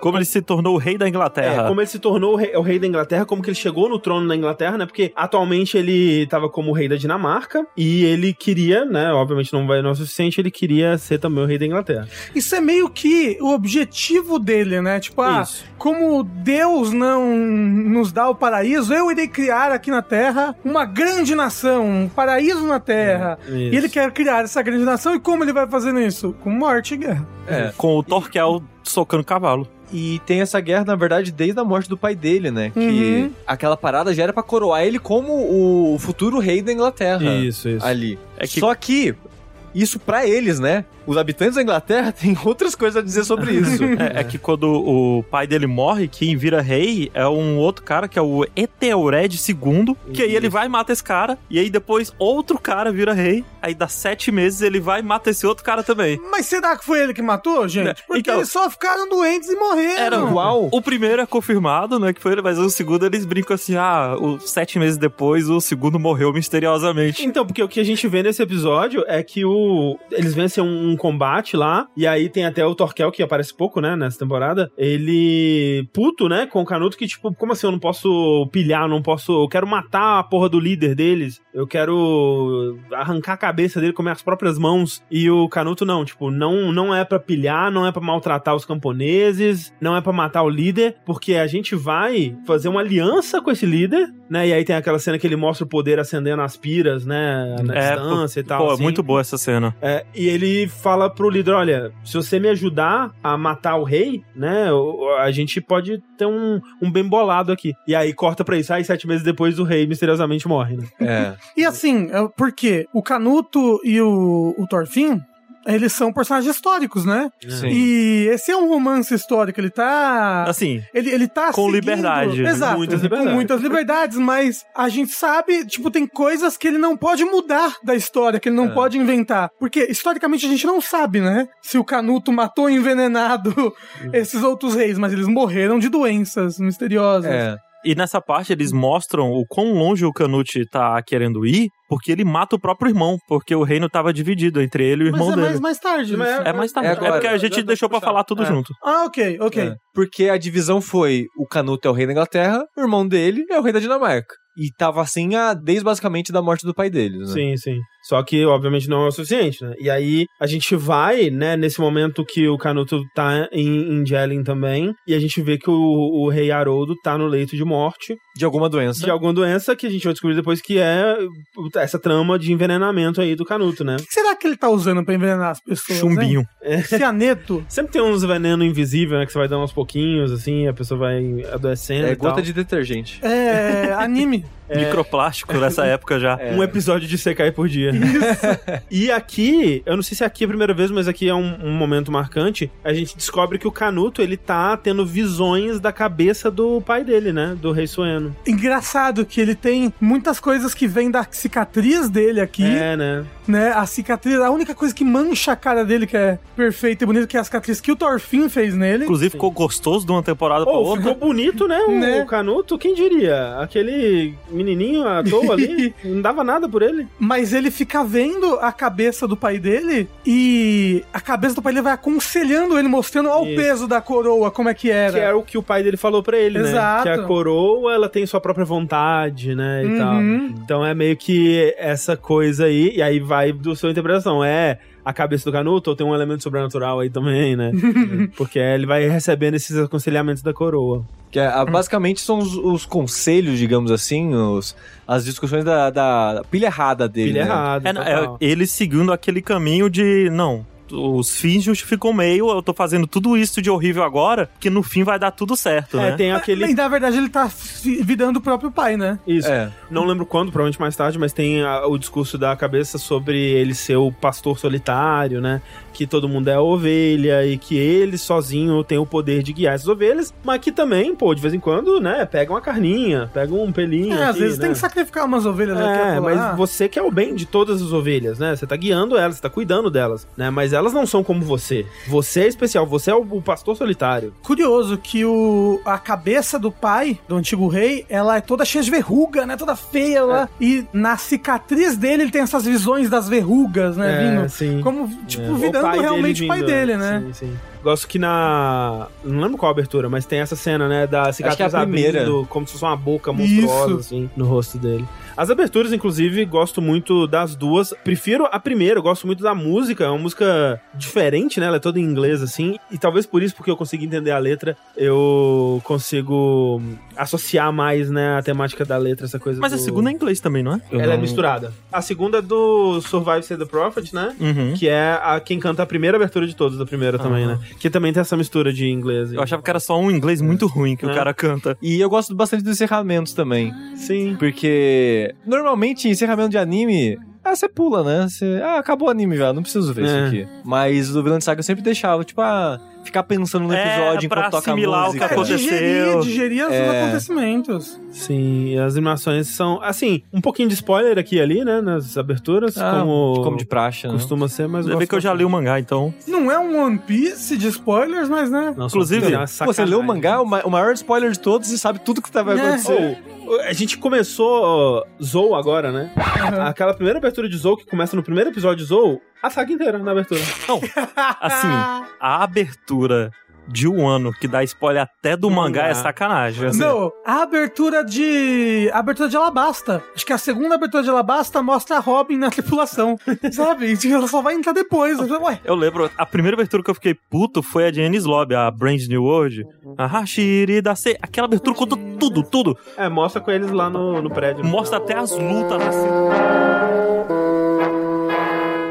Mas voltando pro Vinland Saga, aqui a gente tem uma situação de politicagem, né? Onde a gente vai vendo o Canuto com um problema financeiro, né? Porque ele tá com essa situação crescendo do descontentamento dos nobres ingleses, né? E uma re- possível revolta vindo com essa interferência dele na Inglaterra. E a nação dele só sobrevive por causa de guerra, né? É, né? Só sobrevive porque vai canibalizando as outras nações. E ele tá contratando os serviços dos John Vinks, que são os Vink mais caros que tem. São é os o pessoal mer- do Flock lá. É, que é os Exato. mercenários brabíssimos. Muito feliz porque ainda tem um personagem chamado Flock. Flock. que é o barulho que acontece quando você morde uma maçã que tá, sabe, ruim. É. Ah, Flock. É isso mesmo. Flock, que é o personagem que matou o pai do Torfinho. Praticamente. Basicamente. Ele mandou matar, né? Mandou É, matar. é. Sim. Que me lembrou os Estados Unidos, sabe? Que é uma vive nação, de guerra. Uma nação que só consegue sobreviver porque tá sempre em guerra. Sim, Que sim. se ele para de guerrear, a economia dele cai. E nem só isso, o problema é que ele tá guerreando e não tá luteando, digamos Tá assim. tendo Exato. lucro, é. É. E o pessoal tá tendo uma. começando a surgir uma revolta interna porque ele não tá conseguindo pagar todas as pessoas, tá vendo essa dívida, o pessoal tá insatisfeito porque ele tá tentando mudar os costumes. É, então tem um- uma questão financeira aí que é um problema e vem essa solução que ele vê aí de desapropriar umas fazendas aí, né, dos de, de uns fazendeiros ricos, né? Aí a gente pega o lucro dessas fazendas, financia nossas guerras e continua, né, o objetivo de construir o paraíso do Canuto, que vai dar certo, né? Com certeza vai dar certo. Tá indo Não, a gente mora tá é, a hoje gente tá vivendo nele, é. Exato. E é por aí que acontece uma coisa que eu acho muito engraçada, que pra unir, né, os núcleos, aparece o Leaf procurando pelo Torfin e ele acaba trombando com o Ketil, né? Mas a Tá coisa todo mundo nessa cidade agora, É. né? Tipo, todo Ma- mundo foi viajou pra lá, pra Jelen. Mas a coisa engraçada pra mim é que o Leaf, ele adotou uma outra criança, assim, um outro isso. cara, Eu amo que é o esse Torfin fake, que é um cara que parece com o Torfin, só É que o- tem os olhos esbugalhados, redondo. É o Torfin, é o, temos um Torfin em casa, né? E sabe o que que é engraçado? Que eles chamam ele ele de olho esbugalhado, né? E como é um anime, eu acho que fica tão bonito o olho dele no anime, sabe? Pô, tá- que bonito o olho dele. É expressivo. É que ele é um boneco expressivo, é tão legal. puro, inocente, com os Ele olhos é muito redondados. bonzinho, né? Ele é muito E bonzinho. tipo assim, você fica, caralho, ele realmente pegou um menino que parecia o Thorfinn. E adotou, não, E virou adotou pai dele. Eu- Ele chama ele de pai. É cha- ele chama é. ele de pai. Cara, que é, é muito bonitinha a relação deles, assim. E depois ele encontra o Thorfinn de verdade e aí continua lá. Não, tipo, e é no final ele ainda faz uma piadinha com a mãe do Thorfinn. É. é maravilhoso. Esse, esse aspecto é fantástico. Mas tem esse encontro de núcleos, né? Porque o Olho Esbugalhado e o Omar começam a tretar lá no mercadinho. É, né? porque o Omar esbarra no, no Torfin Fake e, e derruba uns tapetes que eles iam. Isso. Porque, né? Só lembrando, o Leaf é comerciante, né? Então ele tá lá pra vender mercadoria. E o Torfin Fake tava carregando os tapetes lá, o Omar esbarra nele, cai na lama e fala: Porra, você vai ter que pagar os tapetes agora. E aí Você o tapetes. Fake tenta dar um golpe nele. E assim, e o Omar, ele também só queria confusão, sabe? Ele tá nesse negócio, eu sou um guerreiro, eu tenho que me provar um Não, é, guerreiro. ele tá doido pra entrar no exército do Canute. ele tá ali exato. pra tá, isso. tá buscando uma desculpa pra ter uma treta. Ele quer ser o irmão dele, né? Tem É. isso, né? também. O irmão dele é o ídolo dele, né? O irmão É. mais velho, psicopata. Só que aí chegam o- os pais, né? Chegam o Ketil e o Leif e eles conseguem resolver a questão. Aí eles têm uma, um momento assim agradável, né? Onde eles conversam e o Leif fica sabendo que tem um Thorfinn na fazenda do Ketil, né? E ele pega a descrição mais ou menos assim, assim, assado. Ele, porra, é o Thorfinn, tá lá. Preciso ir pra fazenda desse cara. É um homem louro de 1,50 de altura. com a cara de puto pra caralho. Não mais agora, né? Então agora fica essa coisa, tipo, e aí o, o Leif já começa a falar, tipo, eu posso comprar ele? Se eu te der um dinheirinho, a gente pode ver um negócio aí. E aí ele, ah, você volta comigo, né? A gente vai lá, você vê se é o que você quer e tal. Aí fica esse combinado, né? E o Thorfinn Fake até fala, ó, mas pai, não crie esperanças, É. porque ele já sabe o que aconteceu das outras vezes. Pode o- ser o- outro Thorfinn fake que você É, vai querer Exato, adotar. porque o Thorfinn Fake foi assim, né? Foi. Ele achou alguém com as descrições, o Thorfinn foi ver e não era do Thorfinn Isso. Fake. E ele ele- comprou, né? Ele era um escravo do Thorfinn Isso. Fake. Mas a gente tava falando, ah, o Canuto ele quer desapropriar umas terras, né? É, Umas terras de fazendeiro pra ter dinheiro e tudo mais. Só que ele não pode simplesmente chegar e desapropriar. Precisa de um Ah, motivo, Ele, precisa de um ele motivo. precisa de uma desculpa. E assim, porque E ele- aí senão todos os outros fazendeiros ficam, caralho, o próximo pode ser eu, vamos fazer uma revolta, vamos... Sim, sim. Não, ele precisa de uma desculpa. E ele bola esse plano quando o Omar vai lá fazer uma audiência com ele pra se tornar. Inclusive, as- uma das cenas mais sofridas, assim. é sofrido, é, É o Omar que ele tem que cortar um porco, alguma coisa assim. É um porco, É, é um porco. por caçado. Um pouco assado, O exato. caçado é muito sofrido Ele aquela assim, cena ah, de vergonha alheia. você é guerreiro, então corta esse porco aí. Aí ele vai dar a espadada, não acontece nada, ele tenta serrar com a espada e não consegue, o desespero dele, assim. É, e... E- você sente a humilhação, ele tá sendo humilhado na frente de todo mundo É. ali. Não, o pai dele, o Ketil, fica com a cara, na, a mão na cara, assim, de Nossa. desespero. E aí o Canute vê a oportunidade perfeita nesse cara. Ó, esse cara vai ser o nosso bode expiatório. Tá falando, É esse, assim, esse Omar aí, Ele, Ele já é tava, errada pra caralho. é que ele já tava avisando a fazenda, né? É, ele já Assim, ele queria já, mas isso aí foi É. o que ele precisava, a oportunidade. e é engraçado porque o pai do Ketil, o idosinho, velhinho, ele repreendia o Ketil, falando, pra quê? Pra que que você quer mais fazenda? Pra que que você quer mais plantação? Pra que que você quer mais tudo sempre? Sabe? Essa sua ganância só vai acabar atraindo... É... Desgraça pra fazenda. Exato, só vai acabar atraindo, só vai acabar, tipo, atraindo um dragão, entendeu? E é justamente isso, né? Tipo, Uhum. a fazenda dele é tão próspera que acaba chamando os olhos de alguém mais forte, alguém que tem um poder, no caso Canuto, que bola esse plano de botar a culpa de alguma coisa no Omar pra ele ter essa desculpa pra pegar a fazenda. E aí rola toda essa conspiração que o pessoal vai lá humilhar o Omar. O Omar tá, sei lá, jantando de boas ali. O pessoal vai Chorando, dele, chorando. É, e o pessoal vai humilhar, assim, é muito pesado a humilhação que o pessoal faz com é ele. que É o, bullying. o maluquinho lá que arremessa a moeda, algo que é muito anime. É, não, esse cara que tá escondidinho, né? Aí ele espera a oportunidade. Sim. É Por que quê? é- Porque ele, ele quer fazer o, o Omar matar um guarda do Canuto, Sim, né? sim, é que esse cara avisa os guardas e fala, ó, avisa ele que ele não passou. E pode tirar um sarrinho, pode tirar um sarrinho. Exato. Aí eles, nossa, Não, mas- eles descaralham o pobre do Omar. Dá muita pena. Porque, É, tipo, dá. até então, você tava tipo, nossa, o Omar é meio escroto, né? Ele é esse babaca e tal, mas nossa, você fica Mas com é que muita assim, dó dele. ele só é meio bobo. É. Ah, né? não, é meio bobo não. Ia matar o- os moços lá. Mas ele nem sabe ele o que, que não- ele queria. ele não ia é, ele matar. não ia conseguir. Ele não ia Mas só matar. porque ele não ia conseguir. Entendeu? A Nankin também. Ela mataria todo mundo aqui. Não mataria não, ela é perfeita. Mas né, rola essa cena onde eles ficam provocando e falam, ah, então vamos brigar aqui, vamos lutar até a morte, mas teoricamente de brincadeira, né? E rola a cena da moeda na cara. E tem uma coisa que a gente nem comentou, que é como a, a violência é retratada nessa segunda temporada em relação à primeira. É bem Exato. diferente, porque na primeira é quase aquele negócio do Gundam, né? Tipo, É, o anime. Não, é tipo, pô, o Gundam fala muito sobre guerra, blá blá blá blá, mas quando é na guerra, como é, maneiro, legal, ó, é. como é maneiro, robô gigante, tá, tá, tá, tá, tá.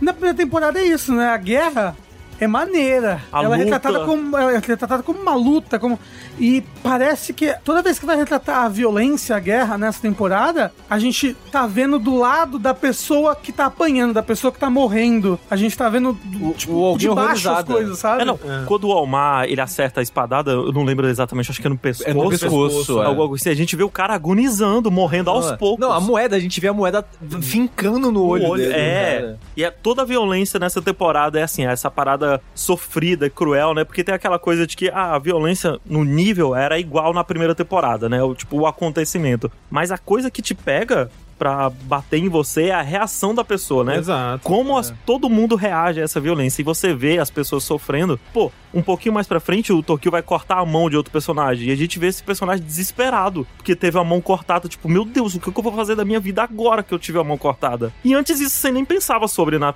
assim, né? A gente pensava sobre porque presta atenção. Mas muita gente nem prestava atenção sobre. E nem era retratado pra ser prestado atenção. E aí é parte do papel do Omar também na história de o irmão dele, Torgo, chega pra resolver a situação, né? Porque quando mata o carinha, fica sério, né? Começa a chamar a guarda Sim, e tudo sim. mais. E ele tava um a um. E tava uma galera lá. Então o Torgo, ele já saca o que aconteceu. Ele vê que foi algo armado ali. Ele não, ele não saca tudo, mas ele vê que foi armado de alguma forma. É que ele vê a moeda no olho. Sim. E ele já começa a trucidar todo mundo. Não, Aí- ele, ele mata Não, ele, horrivelmente. é, ele todos parte a pessoa no meio.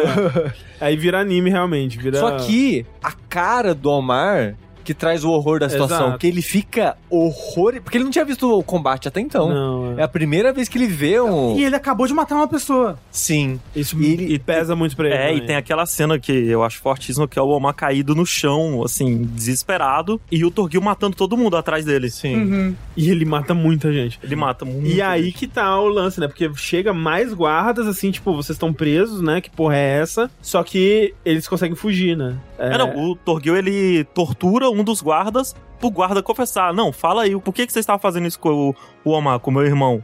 E aí o guarda confessa. É tipo, é o Canuto que é a fazenda, né, basicamente. Isso. E aí eles já fogem, e aí eles voltam pro barco com o Leif e o Thorfinn Fake. Nossa, mas eles passam tanto tempo nesse barco. É, demora, né, pra viajar. Demora, tipo, a viagem desse lugar até a fazenda demora muitos São cinco episódios. episódios. É, é porque nesse meio tempo que eles estão viajando, que acontece aquele outro negócio Ah, na fazenda, sim. né? É, que a gente vai entrar agora. É, porque eles, eles voltam no barco já com essa ideia de que, olha, a gente tá indo e vai dar ruim, né? Uhum. Tipo, tá, o Canuto quer a nossa fazenda, a gente vai ter que se defender. E aí é construída a treta, né? E você, ih, caralho, mas quando eles chegarem lá vai dar ruim. Só que aí corta e começa um novo arco, começa a apresentar um novo personagem que a gente nunca tinha visto antes, Que eu diria que é o arco mais importante da temporada. se pá, que é o, o Gardar, né? Que a gente vê esse escravo que também tá na propriedade ali do Ketil, mas numa outra fazenda que a gente não tinha tido contato ainda. E a gente vê ele matando seu mestre, né? E tacando fogo na casa aí pra fugir. Ele mata todo mundo É, na É, casa. não, e ele puto, tipo o Einar, é como se fosse o Einar, só que capaz de matar as pessoas. É. É, com a algema ainda na arrebentada, né? O grilhão Sim. arrebentado, mas ainda na mão, roupa toda fodida, ele todo machucado. Exato, exato. E aí ele pega um cavalo, eu acho, né? Ou Uhum. não sei se é nessa hora que ele pega o cavalo, mas ele foge. E ele tem um momentinho de vingança quando ele mata o mestre, né? Que o mestre fala, tipo, ah, me deixa viver, por favor, eu viro seu escravo, você É. faz o que quiser comigo. Ah, eu posso fazer o que quiser, a sua vida é minha. Aí mata. E mata.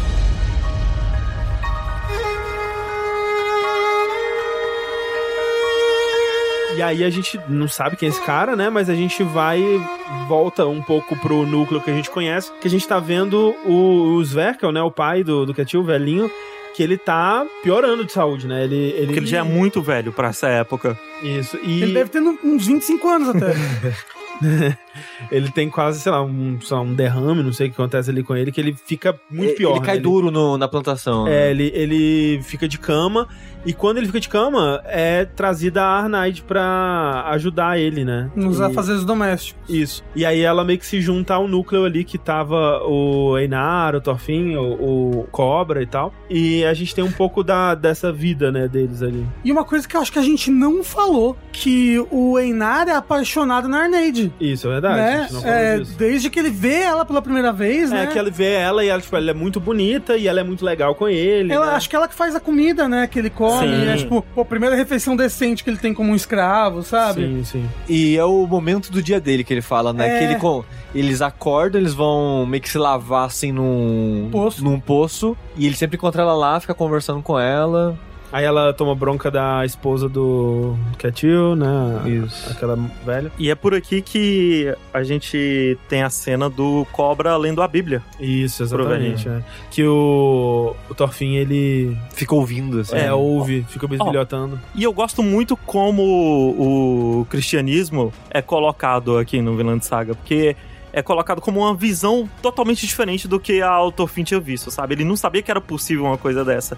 E eles até mencionam um versículo da Bíblia que o texto é muito sobre o Vinland Saga, que é o Dessa forma vocês estarão agindo como verdadeiros filhos do seu pai que está nos céus, porque ele envia a luz do sol tanto sobre os maus como sobre os bons e derrama a chuva sobre os justos e sobre os injustos. É, o amai o seu próximo, amai É. seus inimigos, né? Aquela coisa toda. E assim, não é como se fosse um foco e Vinland Saga se tornou um anime pra evangelizar você. Não, é, é justamente a, a diferença, né? Essa Sim. diferença das culturas e, e como isso toca no Thorfinn, né? Sim. Mas aí tem os mercenários que eles chegam, né? Tem um momento que eles estão. Que eles ficam sabendo, né, que esse escravo escapou. Aí tem aquele momento bem três patetas dele na, na floresta, que é pra fazer silêncio, o cara fica fazendo barulho. Aí vem o, o Gardar e mata um, mas machuca o outro. né, Mata e- um que nem tem nome. É, a gente nem sabe qual bicho que ele É, é. o Teixuga e a raposa fogem. É. Isso. E aí eles fogem assim, falam, ó, o bichão tá vindo aí. E É, alguém menciona o nome dele perto da Arneide. E aí a, Isso. a gente descobre que ele, em algum momento, muito tempo atrás, ele era o marido da Arneide, que foi Isso. vendido como escravo. E o negócio também é que agora esse filho da puta matou um da gente, né? É, esse escravo é. e fugido matou um dos guardas um aqui. dos mercenários. né? Agora ele tá fudido. E o cobra fica com sangue no olho. Não, o Cobra até fala, ó, se vocês encontrarem ele, não tenta lutar com ele, porque ele é muito foda, pelo como ele já mostrou. Então volta e conversa comigo. E é por isso que um deles morre, porque eles encontram Exato. ele e aí querem pegar ele, que pensa, nossa, se a gente pegar ele, a gente ganha dois cavalos de recompensa. E aí vem, né, ele passando de cavalo e a Arneide chama ele. E aí tem esse momento, né, onde ele vê que ela tá ali. Eles se reconectam, né, visualmente ali. Aí o Einar percebe que ela já foi casada. Porque tinha até uma certa esperança na Arneide de não ser ele, né? De ser só outra pessoa. Pelo menos foi o que eu interpretei. Sim. Mas aí quando ela vê que é ele, ele mesmo, ela fica até meio sem saber o que fazer, meio desesperada, assim, com a situação toda.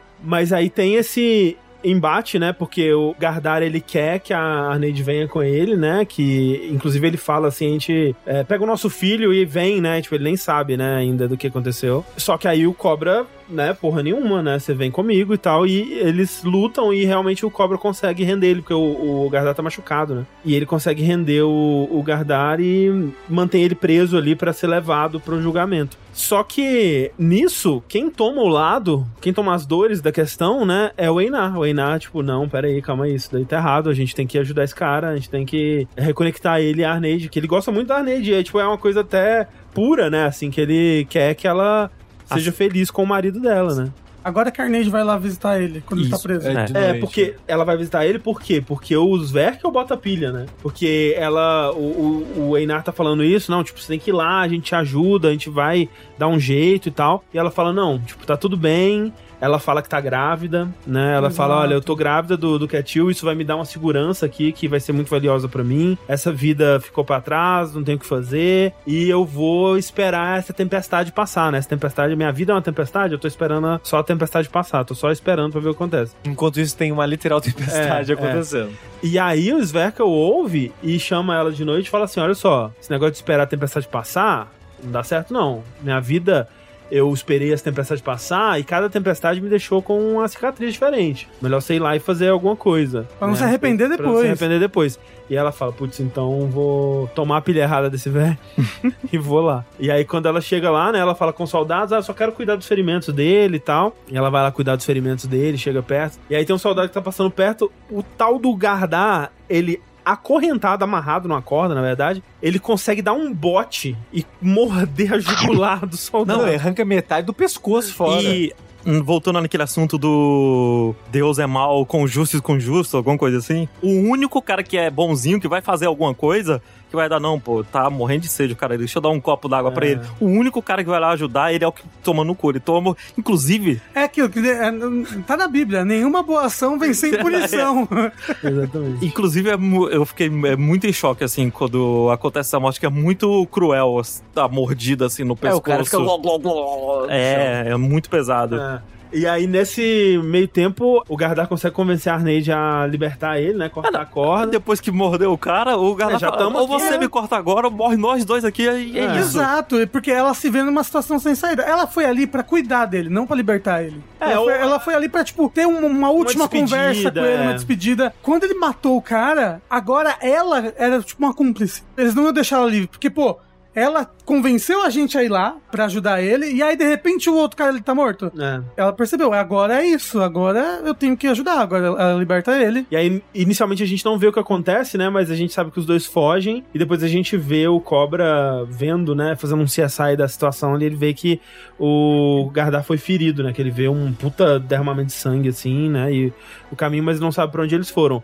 E aí a gente vai descobrir que a Arneide e o Gardar voltaram pra propriedade do Sverkel e ele tá escondido lá, né? Debaixo da cama. E isso porque ele tá realmente ferido, ele tá Pra morrer. pra Nossa. morrer quase, Perdendo né? muito sangue. né? Perdendo muito sangue. E de novo, mais um na mão dos personagens nesses momentos. Porque quando ele tá lá embaixo da cama, né, mostra o Sverkel em cima muito aflito com toda a situação e ele tá muito impotente, sem poder ajudar, sem poder fazer nada, e até mostra ele apertando assim o lençol e dá um zoom na mão dele porque ele tá magrinho, a mão toda fodida, ele tá muito nas últimas, o coitado. E aí eles têm esse plano, né, de que eles estão lá, né, na propriedade, só que eles sabem, e eh, eles não estão suspeitando da Arneide ainda, só que eles imaginam que o Gardar vai vir aqui em algum momento, né? Ele vai vir tentar Pegar a Salvar Arneide de a novo. Arneide, pegar ela, fazer alguma coisa. Então eles mandam, eles formam, eles armam uma tocaia, assim, os caras estão esperando, né, escondidos pra ele aparecer. E o pessoal sabe disso, então eles bolam um plano de que o Einar vai se fantasiar de Gardar, vai aparecer na floresta lá correndo pra distrair o pessoal.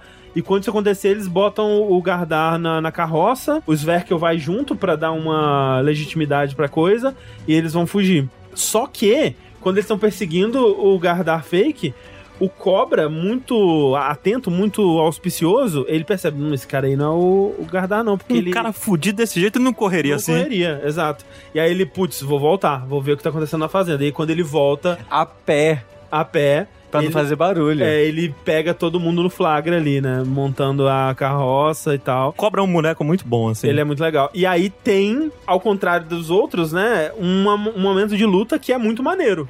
Essa é talvez a, a luta anime maneira, assim, da temporada, né? É. E a gente tem aquela parada do Torfin de novo, né? Passando por outra provação. E nessa o Askeladd até parece: e aí, Torfin? O que, é que você vai fazer agora? Que É. fudeu tudo. É, porque aqui é, é- ele morre. É. Qual que é a solução, né? E ele não consegue encontrar a solução.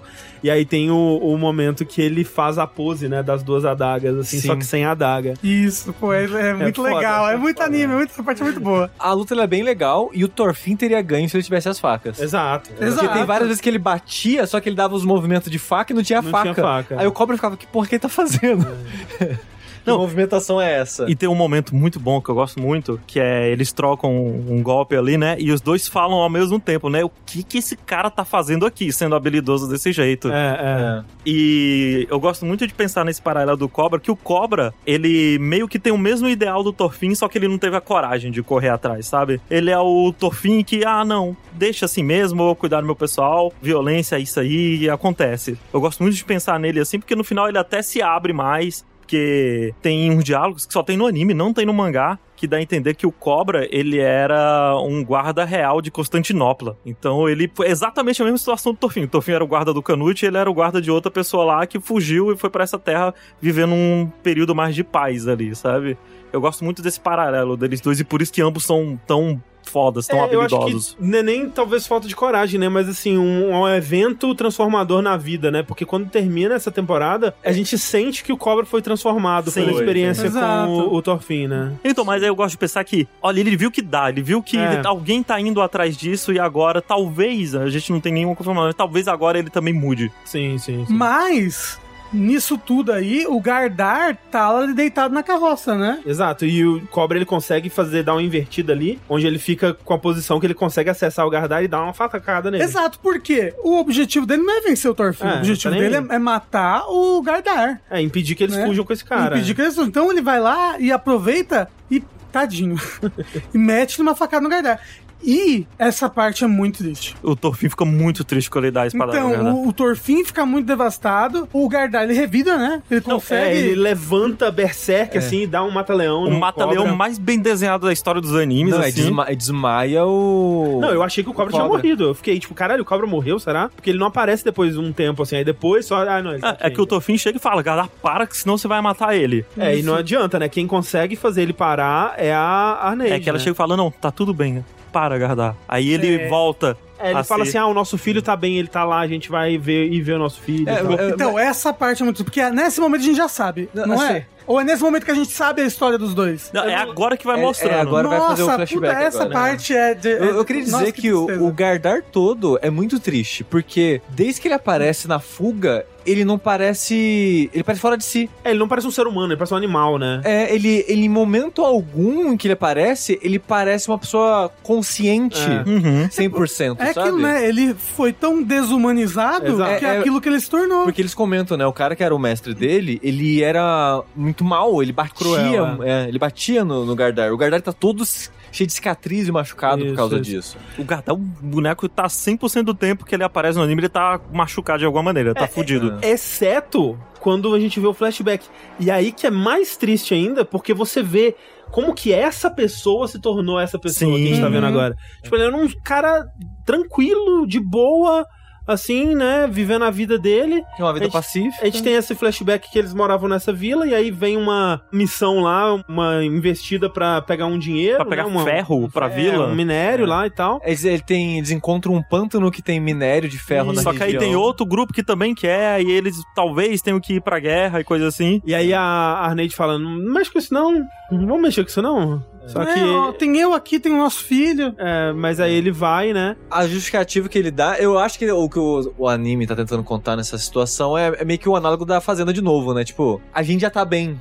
A gente não precisa crescer mais do que a gente precisa. Uhum. Só que ela tem essa conversa com ele, tipo, não, a nossa vila já tá boa, a gente não precisa de ferro para absolutamente nada, a gente tá bem aqui. A ganância, né? É, e ele fala, não, o problema não é a gente. O problema é que se a gente não pegar a vila do lado, o cara, o chefe da vila, Vai pegar e vai vir atrás da gente. é ilha de guerra. Hum. E se ele pegar o ferro, ele vai fazer arma. E se ele tiver mais arma, ele vai vir atrás da gente. Então a gente vai fazer isso pra se defender. Acaba que não adianta, porque o cara vem de qualquer forma.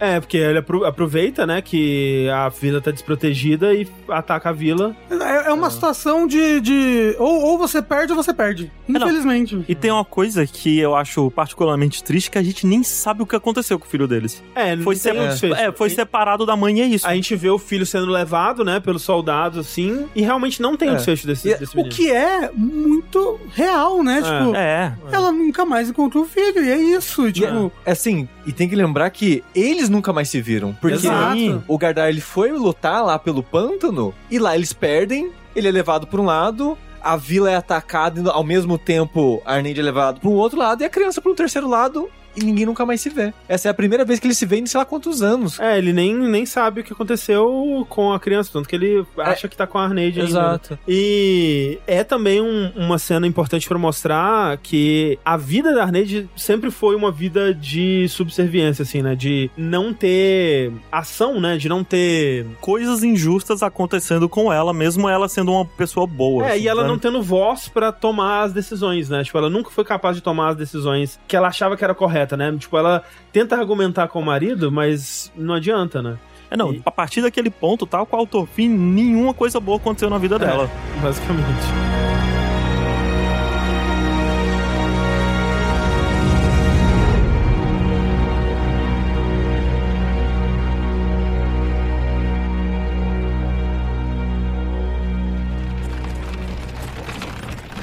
O que foi, Gardar? Quantos anos tem agora o nosso Rialt? Ele tem seis. Me desculpa, eu perdi a noção do tempo quando fui escravizado. Tem seis, eu já entendi. Isso é uma pena. Eu perdi uma das melhores épocas do meu filho. A última vez que eu vi, ele tinha só um ano. Puxa vida. Acho que ele nem deve lembrar que nós somos os pais dele. Esse pedaço da Arneide, pra mim, é o meu favorito da temporada, mas É, não. também é o mais pesado, assim, é uma das coisas mais tristes que eu já vi em anime na minha vida, assim. Aquela cena deles na carroça, que vai mostrando o Gardar falando sobre o filho dele, sabe? Que ele fala, não, porque tem o nosso filho, né? Ele queria muito ser um guerreiro, não é? Mas eu não vou deixar. E aí ela fica É. triste, né? Ela imediatamente fica triste e ele fala, mas eu não vou deixar. É. E aí ela fica feliz de novo. Bate tão forte aquela cena. Inclusive, muito dessas cenas são só originais pro anime. Ah, é. Nossa. É, tô- essa legal. parte deles dois na carroça é muito Não, original não, do as anime. visões que ele tem. Essa parte da As carroça. visões, e- nossa. Esse episódio é o meu episódio favorito. É, eu acho temporada. que no anime é o melhor episódio, assim. É, caraca, é muito, muito pesado, muito bonito, assim, e, tipo, muito triste. Porque eles estão. Depois que desacordam o cobra, né? Eles falam, não, então vão, vão embora, né? Vão, vocês vão. Tipo, o Gardar ainda tá vivo de alguma forma, né? Vão, vão para longe, né? Pra onde vocês conseguirem ir. E aí eles seguem, e aí o Gardar ele vai alucinando no caminho, ele tá morrendo, né? É, não, porque eles estão indo nem pra fugir, fugir mesmo, né? É. A Arnett tá indo com ele só pra ficar do lado dele até ele morrer. Tanto que depois disso ela para e os guardas pegam eles de Exato, volta. já tá cercando eles, né? E aí o, ele tá, tipo, ela tá realmente confortando ele nos últimos momentos, né? E ele tá perdendo a consciência, então ele começa a enxergar, quase como visualizar o outro mundo, né? Assim, e a estrada começa a mudar. E aí no final ele volta pra casa, né? Ele vê ele chegando em casa, o filho deles no balanço, assim. Ele vai e abraça o filho. E aí ele fala: Estou em casa. E a Arneide fala: Bem-vindo de volta, né? E aí ele morre. Pô, é muito foda Caraca. essa cena, pô. E aí a visão de cima, assim, com os guardas chegando. Caraca, esse episódio é muito foda. É, tipo, não, eu emocionei só da gente lembrando aqui. É muito bom.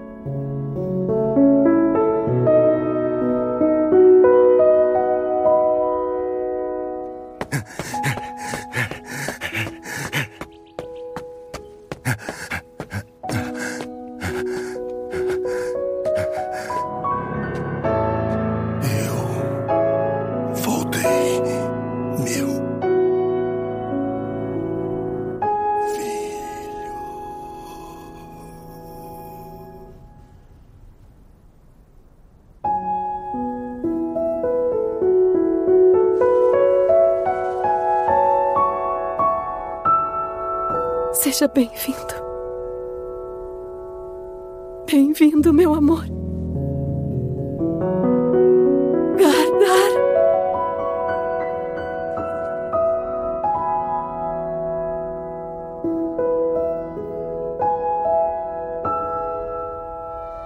Mas acabou a desgraça, né? Não tem mais tristeza. Não vai ter mais nada de ruim. Realmente a- acabou por aí. Porque o que acontece quando termina esse arquinho aí vai ser a guerra, né? Porque É. agora o. Chegou o Ketil. Chegou o barco do Ketil, do Leif, do- dos filhos e tal. O Canuto tudo logo atrás. Canuto vindo, né? E ele já, tipo, olha, é isso que tá acontecendo, vamos armar todo mundo, todo mundo vai guerrear, tá vindo aí. A gente tem bastante gente, tem 300 e tantas pessoas. É. Mas aí o Cobra fala então que tio contou umas paradas aí também. Então, É. que aí contam pro Ketil toda a situação que aconteceu com a Arneide e tudo mais. E aí vem o- a cena mais pesada, provavelmente, dessa temporada, que é o Ketil ele fica puto, porque na cabeça dele, a Arneide era a pessoa que ele podia confiar, Hum. sabe? Que era a propriedade dele e tudo mais, que era pra quem ele se lamentava. Isso tudo. É, mas é, é que é aquela coisa, né? O Ketil talvez nem visse ela como propriedade. É tipo, não, é essa pessoa que eu amo, essa pessoa que eu posso me abrir, é a única pessoa com, que me entende de verdade, é a única pessoa que eu confio de verdade. Enquanto que pra Arneide é tipo, não, eu sou sua propriedade. É, ele era obrigado a, fazer o que relação fazia. É outra, exato. E aí vem as- essa cena mais forte, que é quando o Ketil ele fica puto e vai punir a Arneide, né? A Arneide, ela não tá se defendendo, ela não tá fazendo nada. Ela só tá dentro do galpão esperando a punição. E ela tá grávida do filho dele. E É, e é, e mais ele fala- sabe disso, é. E, e, tipo, ele, ele hesita por um momento, mas aí ele fica. Pera aí. Você tava querendo coisa com seu marido, então sei lá, quando. Há quanto tempo que isso tá acontecendo? Esse filho será nem que deve esse ser filho meu. é meu e tal? E continua batendo, assim. E aí ele. Ele, assim, no fim das contas, não ali naquele momento, mas ele mata a Arneide e mata o Exato. filho dele. Sim. Exato. Porque ela morre devido aos ferimentos. E, assim, Exato. é muito pesada essa cena no anime Não, e é no muito, mangá é muito, forte, muito assim. pesado, muito E é aquilo que a gente tava falando, tipo, não é uma virada pro personagem do Ketil, é ele se- demonstrando exatamente quem ele é. É ele sobre uma gota de pressão, assim. É, e ele vai demonstrar isso no resto da temporada. E no que ele tiver aí de aparição até o final da temporada, vai ser ele demonstrando quem ele é de verdade, né? Porque a gente vai ter a tropa deles preparando pra guerra. A gente tem os momentos do Thorfinn e do Einar de novo, né? Questionando o que, que poderia ser feito. Tipo, aquela, aquele papo de que a, a violência deveria ser a última alternativa possível. Deve ter uma primeira solução, uma primeira forma de lidar É. que não seja violência. Importante. O Leaf chega, encontra o Thorfinn e não tem um momento. Então, É, eles não têm um momento juntos. eu acho que isso foi só um problema de ritmo que o autor acabou encontrando, que tava acontecendo essa parada com a Arneide, não dava pra cortar pro momento fofinho deles se É. encontrando e tudo mais, sabe? É, eu acho que tava todo mundo muito no estresse. É, ali, né? tava uma situação muito horrível ali pra É ter por- qualquer coisa assim. É porque antes da, da cena dos dois, tem a parada do Leif. Ah, cheguei aqui, eu posso comprar eles? Ah, cara, foda-se, leva, é seu. Que ele É. já tá, que ele tá É. desesperado já porque Sim. vai Aí- perder a E fazenda. depois, quando o Thorfinn aparece com o Leif, já teve esse momento, né? Sim. Já aparece naturalmente. É, e aí o Leif, de alguma forma, fala assim: ah, é, alguém convence ele. Acho que o Pater fala: ah, leva um amigo dele também junto, né? Porque eles ficaram muito próximos e tal. Ah, então eu vou comprar o, o Thorfinn e o Einar. E aí depois ele tenta comprar a Arneide também, né? Quando ele descobre o que aconteceu. Só que aí o que te fala: não, ela é minha. Essa daqui não, é de, não vai ser de ninguém, ela é só minha. E o Canuto chega, tem esse momento, né, deles verem assim, tipo, o que? Ele só tem 100 guardas, 100 soldados? A gente é 300, a gente vai tirar isso de letra.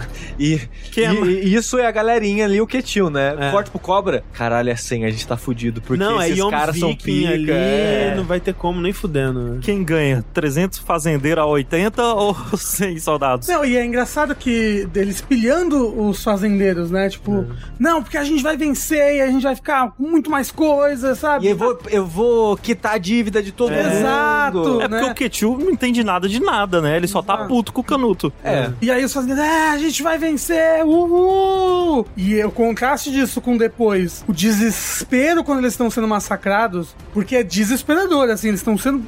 É, Não, não tem, não tem nem comparação. exato, né? não, não é uma batalha, né? Não é, é é, um massacre, realmente. é um massacre. É um... Tipo, quem, as únicas pessoas que têm alguma chance ali é o pessoal do Cobra, assim, os Acho que é mercenários. literalmente só o cobra, até, porque É. os mercenários ficam com medo. O Raposa, quando ele vê um combate de verdade, alguém o- que é mais hábil que ele. O Texugo perde a, a mão. né? É, o Raposo fala, pô, o que é isso que eu tô sentindo? É medo? É, é. E o, o próprio Ketil, né? Ele vai lá no meio, ele toma uma machadada, toma uma parada no olho ali, já cai no chão É, imediatamente. então, é tomar uma machadada na cabeça, só É. que o, o elmo absorve Protege, impacto. Enquanto isso, o filho do, do Ketil, o Torgil, e o Omar, eles estão com um plano. né? Na verdade, na verdade, o plano é do Torgil, né? Que é dar a volta ali pelo mar nadando e pegar o canuto por trás. É, matar opa! só o canuto, né? Se você É, cortar, se você cortar a cabeça da cobra, o resto morre. É, porque eles fizeram um acampamento, Cortar né? a cobra do o- canuto. Na canuto, na praia, ali onde atracaram os barcos. Sim. E o Omar não consegue nadar com espada. É verdade. Assim, deve ser muito difícil nadar com a espada. a Deve espada ser. pesa muito. Eu não consigo nadar nem sem a espada, imagina como. e vai só o Torgil, né? Isso. Uhum. E ele quase consegue. Ele tá chegando ali, ele vai atacar o Canuto, mas o Canuto consegue É, se defender. Então, e eu- mostra também que o Canuto odiava treinar, Mas ele treinava mas ele treinava. É, tem um momento antes disso, né, que mostra ele ganhando do Wolf, né, que é aquele guarda mais próximo dele, pra provar, né, pro povo que, não, o Canuto é foda e tal. Ele realmente, pô, consegue se defender ali enquanto o Wolf não chega e o, a, a guarda dele, né, E aí tem aquela ali. cena horrível dele enfiando o dedo no olho do outro, É. puxando pro lado. É, nossa, é foda isso daí. E não, e o, o, o Torgil, ele toma uma espadada no pulso, assim, que É. empala o pulso dele. Não sei como é que a mão dele não caiu ali, né, mas fica tudo bem depois. Cinco É que pegou tá entre bem. os dois ossos que a gente É. tem. no- Não, mas assim, é que não vem na vertical, a parada atravessa assim, ó. Vai, vai de lado, pulso, né? É. Eu, caralho, como é que isso é E possível? o cara é bom de mira, né? É, pô. E aí o Torgil fala, ok, não vai dar não, aí ele vai embora. Não, ele vai Mas- embora e desaparece, inclusive, É. né? Ele não aparece mais na temporada. É, às vezes ele morreu no mar. Não, ele aparece depois quando eles estão decidindo se eles vão render, se rendeu ou não. É, ele, ele aparece na reunião da família Ah, é, não, tem razão. e depois lá, no- quando a situação é resolvida, ele, fala- chega todo cheio de espada, com armadura, tipo, ué, cadê todo mundo? Vim guerrear, seus covardes.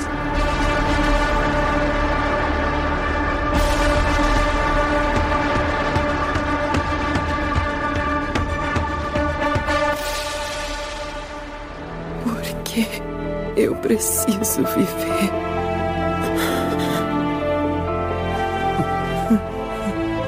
Acontece que. É que eu. Eu. Eu. eu me escuta.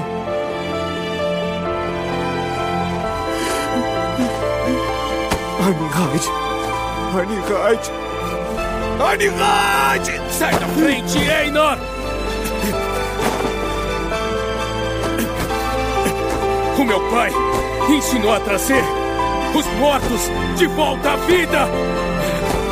Einar, fale com ela o mais alto que puder! Hyde! Não vá! Escuta! Eu amo muito você! Eu preciso muito de você! Por favor, viva! Viva!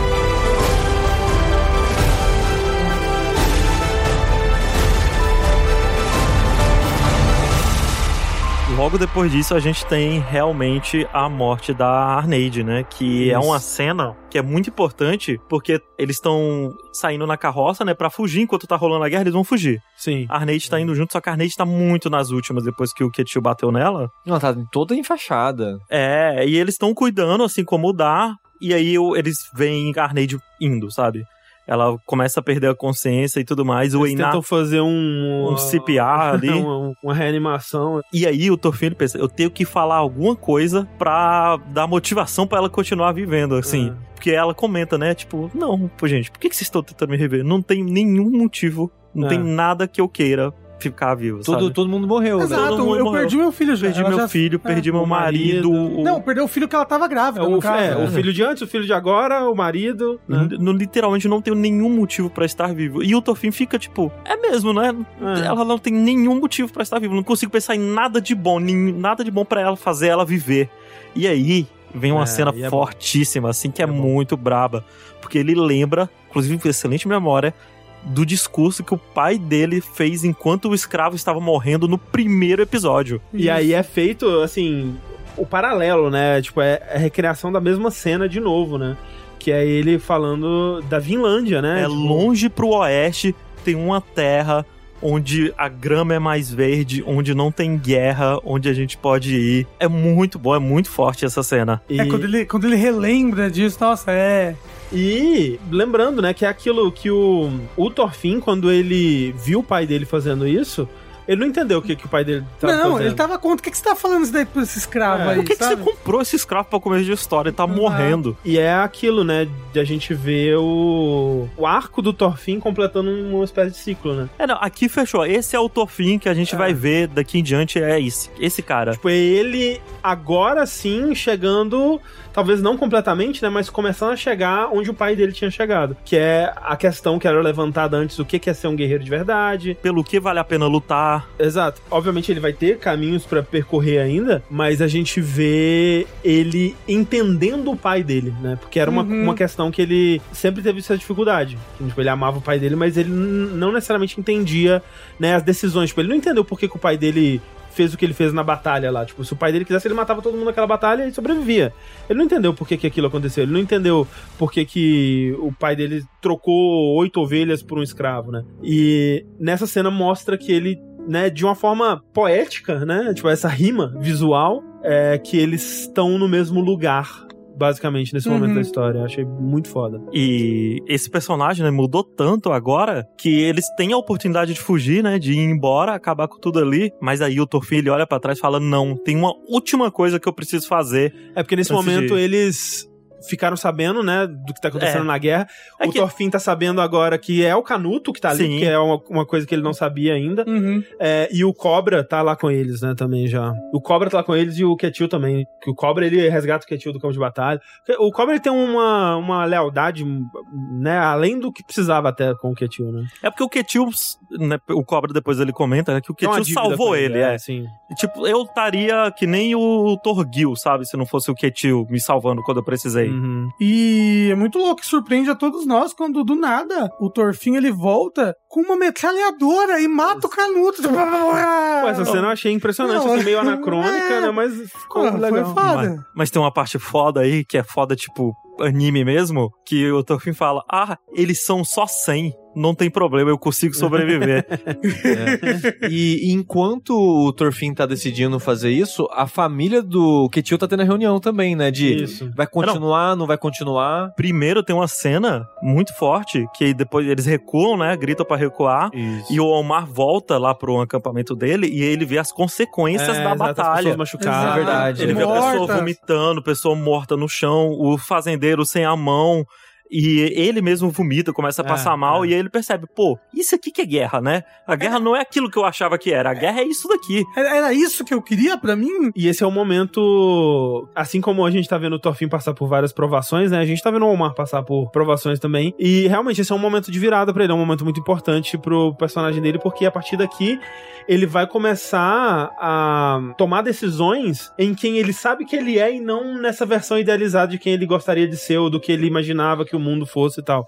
Então, agora eu tive uma experiência de vida e agora eu vou tomar uma decisão, uma decisão baseada nisso, que é quando tem a reunião, né? Ele finalmente virou um adulto. E nessa reunião o Torgil tá lá, não, porque a gente vai fazer isso, isso, aquilo, né, isso, isso, aquilo. E aí é o, acho que é o Sverko que fala, não, quem tem que tomar essa decisão, que o Ketil tá desacordado, é o próximo líder, você, Omar. O que é que você quer fazer? E o Omar, ele manda aquele discurso, né, ó, não me importa o que é que vocês vão achar, podem me chamar de covarde, não ligo, eu acho que é melhor a gente se render, né? E o Sverko ficou muito orgulhoso É, o dele, Thorgil pô. fica puto, né? Vai É, e o. Torgil fica puto. É. A mãe também. É, amanhã, sim. E é ali que o personagem cresceu, assim, pronto, esse é. Olha o corpo desse personagem mudou também. É, só que aí, vamos dizer, ele tem a pergunta, né? Só que ele vai ter a resposta quando ele vê o que, que o Thorfinn fez, né? Sim. É, porque isso tá acontecendo e o Thorfinn já tá indo pra lá. É. Então o Thorfinn chega antes dos mensageiros da E família. eles chegam enquanto tá rolando a coisa. Porque o Thorfinn chega, tá a galera lá no acampamento. No É, acampamento o- do Canuto. né? Isso, o Torfin chega pra falar com o Canuto. Essa é a Exato. intenção dele. Eu vou conversar com o Canuto. É, porque eu conheço esse cara, É, a gente tem história. tem uma história, a gente foi brother, eu dei um tapa na cara dele. E eu, eu, na verdade, É, além do esfaqueei a tapa, cara né? dele, Uma né? facada na cara, normal.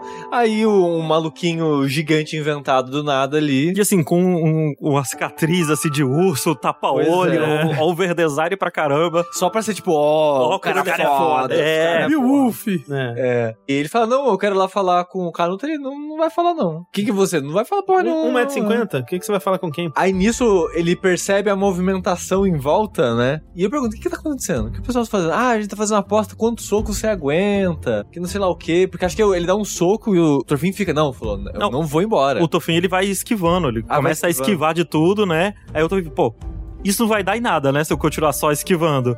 E aí ele É. toma um soco no momento lá que ele se distrai, e aí o pessoal começa a fazer as apostas, né? Aposto que ele aguenta 60, 20, 30. E É. pô, acho muito bom que o Tofin ele fala: vocês são 100, então eu vou aguentar 100 socos. Eu É aposto que eu aguento 100 socos e como recompensa eu quero falar com o Canute. É que ele pergunta, acho que qual que é a maior aposta? Aí fala, ah, 90. Aí fala, então 100. Se você aguentar 100 soco, você pode falar com ele. Nisso, o carinha lá que perdeu o olho pro Torgil, que é o assistente lá, guarda-costas do Canuto, vê isso e vai falar, ó, Canuto, tem um cara que é baixinho assim, assim, assado, falou que é Torfin, filho de tal pessoa, vê, vê você. Ele reconhece o Torfin e fala, Não quero falar com ele não, foda-se. Não, Deixa ele, ele põe a mão assim na cicatriz, né? Que É. toda vez que ele pensa no Torfin, ele põe a mão na cicatriz. Aí fala, não, foda-se, deixa lá. Isso. Então, o Torfin vai lá lidar com a situação de ter que apostar. E se ele perder, ele morre, né? Eles iam matar o Torfin. E nisso, quem tá assistindo tudo é o, o Einar, né? Tá lá assistindo tudo, o É, não, Cobra, o né? Cobra chega, É, chega o Cobra depois, né? chega. E o Einar, no começo, ele é contra isso, né? Mas aí o Torfin, não, deixa que eu faço isso. Olha nos olhos do Einar, assim. E o Einar, não, realmente. E quando o Cobra chega, o Cobra quer impedir também. E o, e o Einar, não, deixa que ele, que ele aguenta isso aí. E aí ele sabe tomar soco, né? Olha esse que é o lance, que ele vai se movimentando na direção do soco pra. É, ele vira o quadril e o absorver. rosto junto. Isso. E aí o cara que perdeu o olho lá, ele percebe, né? É, Ó, esse é. cara aí já apoiou muito na vida, hein? É. E aí ele vai tomando socos e ele consegue tomar uns 100 socos. é, e quem desfalece no final é o cara que tá dando soco, né? Só que de vez em quando ele não consegue desviar, né? É. E tem um específico, né? Que ele chapa no chão, solta o cabelo. É, porque alguém chama ele, alguém distrai ele, aí ele olha e ele toma um soco em Acho que é cheio. co- Acho que é quando É o cobra cobra que distrai ele. É. É. E ele toma um soco em cheio e fala: Por que, que você tá rindo? Por que, que você parou? Ele coloca o cabelo pra Ele trás. levanta de novo. Bora que ele tem mais 65. E assim, no mangá ele sai mais inchado. É, né? não. No Inclu- mangá a cara dele é uma bola. é, inclusive essa é a única cena que eu prefiro no mangá do que no anime, assim, no geral. Na minha cabeça, no anime é assim. Né? No anime ele tá bem normal. É, até. ele tá só com. Não, Não, normal não tá. Normal ele não tá. Ele tá parecendo um babalu mascado de uva. É, a boca dele todo inchado, o nariz. Blá, Era, é que isso ainda é o depois, né? É que no, no processo durante, assim, é, é aquela coisa que a expectativa é inimiga, né, da cena. É. Como eu já tinha visto antes, aí como não foi mais ou assim, nível semelhante, eu acabei ficando decepcionado um pouquinho. Até porque essa é uma das cenas mais fortes, assim, de Vinland Saga. Porque depois que ele toma os 100 socos, primeiro que o cara lá do com a cicatriz de urso, ele fica, já tá nas últimas, assim, no final. Ele fala, não, eu estava enganado, Torfin. É, ele foi Você- o respeito do cara. É, você é um guerreiro de verdade. É. Aí o cara que perdoa fala: Mas por que, que você deixou isso? Eu sei que você é capaz de matar todo mundo aqui. Eu sei que você é hábil. Nós somos seus inimigos. Por que, que você não tá atacando a gente? Pô, e é muito bom porque o Tofi fala: Inimigos? Eu nem conheço vocês. Sabe? Eu, vocês vieram aqui pela primeira vez. Eu quero vir só pra conversar. Vocês não são meus inimigos. Eu não tenho inimigos. E aí, pô, vê que o pianinho bate assim, vem o vento, mostra todo mundo. E aí todo mundo fica, caralho. Eu ficaria assim, caralho, pô. Ele disse a coisa. Ele disse. É, não, quando ele, ele toma 100 socos, levanta e fala: Eu sou o Vinland Saga, segunda temporada. Mas... O Einar chega e fala dele, não, não, ô, Torfin, você tem inimigo sim, tá? É, é importante dizer que tem pessoas no mundo que querem o seu mal e vão querer, não É, não importa o que você faça. Mas o- utopicamente é bonito, é isso que importa. Não, mas quando ele fala, É, não tem eu, eu, eu na- na- no mundo real eu discordo disso, mas eu acho muito bonito quando. Pô, é, e a aparece. Construção do segundo episódio, de quando ele pega, tanto que, né, eu já tinha lido essa cena quando saiu o anime. E aí eu fui rever de novo, né, o anime.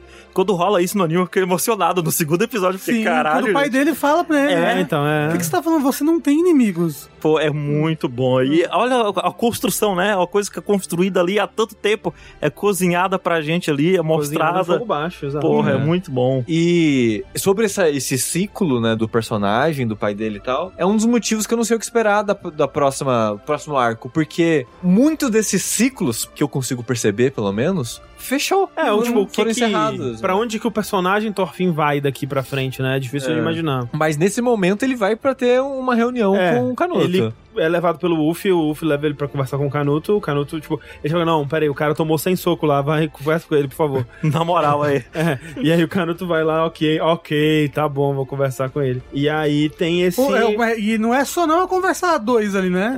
É, É o Canuto com o exército todo dele isso, isso. ali junto. E tem uma cena muito boa quando eles vão começar a conversar, que é o Canuto pensando, né? Não, dessa distância, Isso. se ele roubar a arma de alguém, ele correr até aqui, ele consegue matar. Aí o Canuto, não, mas aí eu vou me defender tal jeito, É tal porque o jeito. Canuto tá pensando, tipo, ok, o que que ele quer? Ele tá tentando vir me matar? É porque ele tá Não, pensando e no outro, pedir alguma exato, coisa. E- Ele é. só conhece um Thorfinn, É. que é a, a- aquela mini besta enjaulada que ele conhecia quando ele era adolescente. E, e mais do que isso, né? negociação pra ele é sobre isso. É tipo, É. ou alguém tentando matar alguém, ou tentando foder alguém, tentando pedir alguma coisa, tentando ganhar vantagem em cima de alguém. O que, que esse cara quer? O que, que ele vai fazer? O que, que ele tá tramando, né?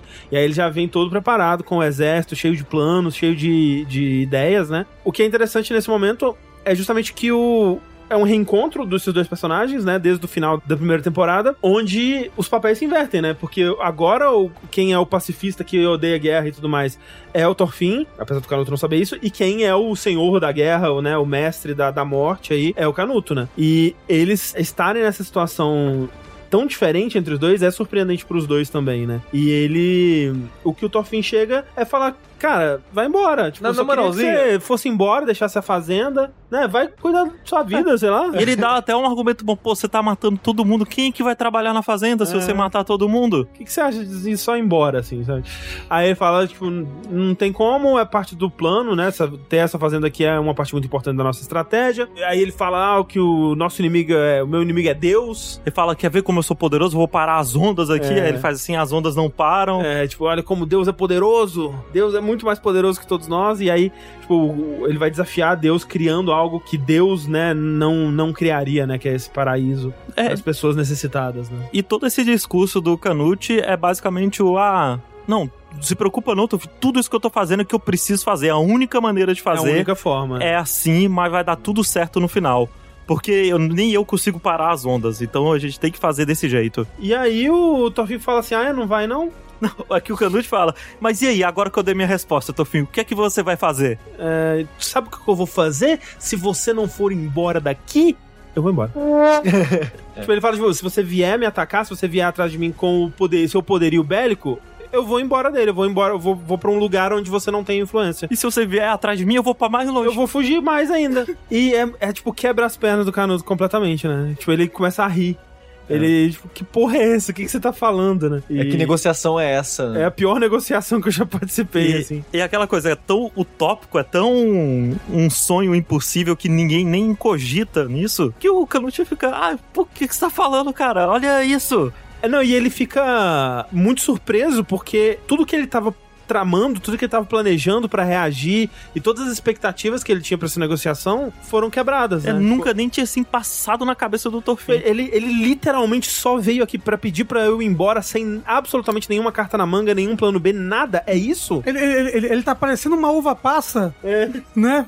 Ele, tomou tomou 100 cinco. socos só pra falar pra mim ir embora? Ah, e o Canute ainda fala em algum momento, tipo, não, que eu já tentei conversar. E o Thorfinn ficou puto. Tentou conversar mesmo? Aposto que ninguém tentou conversar de verdade, não. Essa De caralho. verdade, ninguém tentou. É, né? tem- o, o que o, Tor, o Thorfinn, ele, ele tenta dar umas argumentadas, né? Tipo, que ele fala, ah, quando o Canuto fala que, não, eu, eu tô fazendo o que tem que ser feito, e o Thorfinn fala, tá, e as pessoas que você tá matando? Tipo, um monte de inocente morreu. Em nome de quem? Pra quê? Elas Quantas- também não mereciam esse É. paraíso? Mas muito dessa negociação, que era mais uma conversa, fica nesse, nessa quebra de expectativa do, do Canuto, de não saber o que fazer, né? Ele, ele fica tipo, que porra é essa? E isso puxa o Canuto antigo, sabe? Ele, pô, olha aí. Eu era assim, né? Tipo, eu tinha essa visão idealista. E eu tô aqui, ó, me perdendo no meu caminho, vendo a assombração da cabeça do enrugada do meu pai. E eu, ele esqueceu quem ele era antigamente. E acho que é por isso que ele recua, né? Porque ele vê o Tofim e ele enxerga um pedaço dele ali. Exato, ele vê, ele se vê no Thorfinn. E ele. E ele vê um aliado também, Exato, ele ele percebe que ele não precisa ser o pastor solitário, né? Ele não precisa ser a única pessoa lutando por esse, Por esse sonho, né? É. E assim, eu não sei se eu gosto tanto assim dessa cena, de como que o Canuto chega nessa solução e como que o, o Thorfinn meio que aceita o que ele tá fazendo também, porque o Thorfinn, até onde a gente viu ele, ele se tornou alguém muito contra a guerra e violência, né? E ele meio que aceita que tipo, ah, não, eu vou, o Canuto tá fazendo as coisas do jeito dele, é um dos jeitos, eu vou fazer do meu pra servir de suporte para as pessoas que ele não conseguir salvar puderem vir pra minha terra. Eu não acho que o Thorfinn que a gente tava vendo sendo construído concordaria com isso. Não, algumas pessoas vão morrer mesmo, mas eu acho que não é vendido desse jeito. Tipo, o, o- o lance é, ele aceita muito fácil, sabe? Tipo, ele aceita, ele fica de boa com o plano do Canuto muito fácil, assim. Eu acho que se tivesse passado esse conflito de tipo, caralho, é foda, mas realmente não sei o que fazer. Ele só fala assim: não, peraí, o Canuto tá comigo, é verdade, a gente juntos vai realizar Mas- esse sonho. Mas eu acho que tem um pouco disso, que tem um momento que ele pensa sozinho, ele olha pro céu, assim, fica meio que puto com Deus, sabe? E na minha interpretação ele tinha tirado dali, tipo, realmente o mundo é injusto pra caralho. Você é um filho da puta que tá Mas aí. tinha que ficar puto com o Canuto que tá matando inocente pra É, caralho, mas fazendo. É, é que Mas na- por quê? Porque a onda não para, né? Isso. porque Deus permitiu, Deus deu É. saúde pro Canute fazer É isso. Isso é verdade. E ele até fala pro Canuto, não dificulta o meu trabalho. Isso, é. Que se eu vou salvar essas pessoas, não dificulte minha vida criando mais pessoas em necessidade pra eu salvar. Aham, é. E aí o que acontece é que o Canuto ele decide recuar. Ele pensa, realmente tem outras formas de fazer isso que eu tô querendo fazer. Essa daqui talvez não seja a única nem a melhor, né? Tanto que depois com a narração a gente descobre que ele ter recuado mostrou pros nobres ingleses uma boa vontade assim. É, é porque forma, ele né? também diminui muito o investimento militar. Isso. Ele dispensa várias pessoas do exército e as pessoas veem isso como uma boa ação, assim. E meio que encerra esse pedaço aqui, né? E a gente vai ter agora quase que um, um epílogo, né? Um encerramento. É, o, da último episódio é meio que um epílogo. é. Não, pô, tem uma cena importante que é quando eles estão no túmulo da Arneide. Ah, sim. É, que é importante que ele tá conversando com o Einar e aí ele pega o objetivo dele pra valer. Pega a quest. Ele pega a quest, ele fala o nome do anime. ele, que ele fala. Einar, meu irmão, aí eles dão aquele aperto de mão. E a, as mãos tudo podre, né? É, com as mãos tudo podre, fudido. Bora, irmão, bora pra longe, vamos criar uma terra Bora não fazer uma Vinland Saga. Que a gente não. Nem eles sabiam, né? Se eles iam pro mesmo lugar saindo de lá. Uhum. Então, aí é ali que eles se consolidam como uma dupla que vai continuar indo ali, né? casal. No barulho. Como um Isso, casal. exato. E, e, de novo, os dois se completam até na. na- a gente esqueceu de falar, mas o Einar participa da, da Da negociação, negociação, também. sim, sim. Isso. Enquanto o, o Torfin tá, tá calminho ali na moral, o Einar tá puto, xingando. Falar, ah, eu passei minha vida inteira fugindo e apanhando dos vikings, agora eu tenho merda pra falar pra esse filho da puta aí. é ele que causa tudo, Isso- toda a desgraça que causou na minha Se eu fosse o cara, eu ia falar: quem é você, cara? Quem te chamou aqui, velho? Vai pra casa. Eu, hein? Essa é, é- mas essa é a parada, né? É, é só uma vítima da situação Sim, ali. exato, exato. Pô, mas quando eles apertam a mão assim e mostram o rosto deles muito sérios, eu fiquei muito hypado. Eu fiquei, é isso aí, Lão, bora lá, vocês vão conseguir. Depois disso, né, antes do último episódio, que rola de aparecer aquelas inscrições no, no- a tela preta. Ah, sim. Com as coisas sim, escritas, sabe? Mark É, grave no É, seu. é, grave gra- na sua pele, grave na sua alma, no, sabe? no solo. É, pô, é muito forte, assim. Essa parte é boa. é muito E aí a gente tem o epílogo. E aí tem, tem isso que a gente tava falando antes também, de- da gente ver esse impacto nas pessoas, né? No Omar, no Cobra. O Cobra revela o verdadeiro nome. É pro- o Cobra eh, se abrindo, né? Se É. mostrando quem ele realmente é. O nome dele que é Roald. Alguma coisa assim. Roludo. Roludo. Mas é, o Cobra ele se abre, né? E a gente vê o impacto disso no Omar também, né? O pessoal que fica lá. E tem essa coisa, né? Dos soldados retomando o trabalho na fazenda, né? E... Mostra eles com a mão calejada. Isso, isso. E a gente vê o Thorfinn, o Leif e o Einar E o Torfin Fake. e o Thorfinn Fake, é verdade, voltando pra Islândia, indo pra cidadezinha natal do, do Thorfinn, né? Voltando de, de barco pra lá. 16 anos depois, sei lá quantos anos depois. 16. E- 16 anos depois. E quem tá tocando tudo lá é a irmã dele. É a Ilva, né? Ela Que é. tá a cara do pai. Exato, né? Ela, ela puxou mais o pai, né? É, E ela é super forte, assim, né? É que ela é gigante, forte. E quando o Thorfinn vai falar, sou eu, e ela fica puta, né? Tipo, não, mais, mais uma pessoa vindo dar o golpe. Não, primeiro, ela falou que nem lembrava do nome. Ela falou, ah, é verdade, tinha um Thorfinn, né? Nossa, quanto tempo. É porque ela é, mais nova do que o Torfin. não, ela é né? mais mas ela é velha, velha, lembra? Ela já era alta, já e Ela já forte. era Ah, não, tem razão, ela já era adolescentinha, acho- bravinha. Eu acho que ela só tava fazendo diferença. tipo, a tava Torfin, fazendo quem de que é forte. Torfin? É, Eu acho que é forte. tipo algo que nem se passava na cabeça dela, sabe? O Torfin voltar, assim. É, eu não sei. Eu acho que era uma, ela, ela já tinha citado que ele tinha morrido faz É, um tempo. exato, Porque pra é ela, o, o Leif tava só mentindo, tava só tentando consolar a mãe dela. É, tipo, era uma esperança vã, assim, só que, tipo, não é nem que eu acho que ela tinha esquecido ou que ela não pensava mais, mas era aquela coisa que ela tinha empurrado pras profundezas da mente dela pra não sofrer, né? É, e eu acho que ela já tinha aceitado que ele tinha morrido. ele Isso, morreu isso. com 6 anos de idade, acabou. E quando ele aparece, ela, ela simplesmente não acredita, né? É. Simplesmente bate nele e acabou. Inclusive, é, acho muito curioso que tem uma cena que ela levanta ele e balança, e por algum motivo é extremamente bem animada a cena dela balançando ele. Só queria ter esse detalhe aqui. O Thorfinn também encontra um outro pessoal da vila, né? Logo que ele chega, e também ninguém reconhece Ninguém, ele. Sim, sim. Ninguém Pô. nem lembra que tinha um Thorfinn, né? E é, e isso tudo constrói pra quando ele encontra a mãe dele. E aí vem Porque- o Thorfinn fake. Era porque quando ele encontra a mãe dele, ele já aceitou que não vai ser reconhecido, né? E tudo Uhum. mais. E aí, quando ele vai encontrar primeiro, vê o Thorfinn Fake, é muito bom. O Thorfinn Fake chega, mamãe. Mas ela reconhece ele na hora, né? Ela até, nossa, como você tá parecido com seu pai. Ela falou, como você cresceu. Aí mo- mostra, né, tipo, a sombra do pai dele e a- o olho que você comentou, parecido. O olho do guerreiro de verdade, Sushi. É verdade. E aí tem esse momento, né, que eles vão passar essa noite lá e o Thorfinn conta os últimos 16 anos de vida É. dele, né?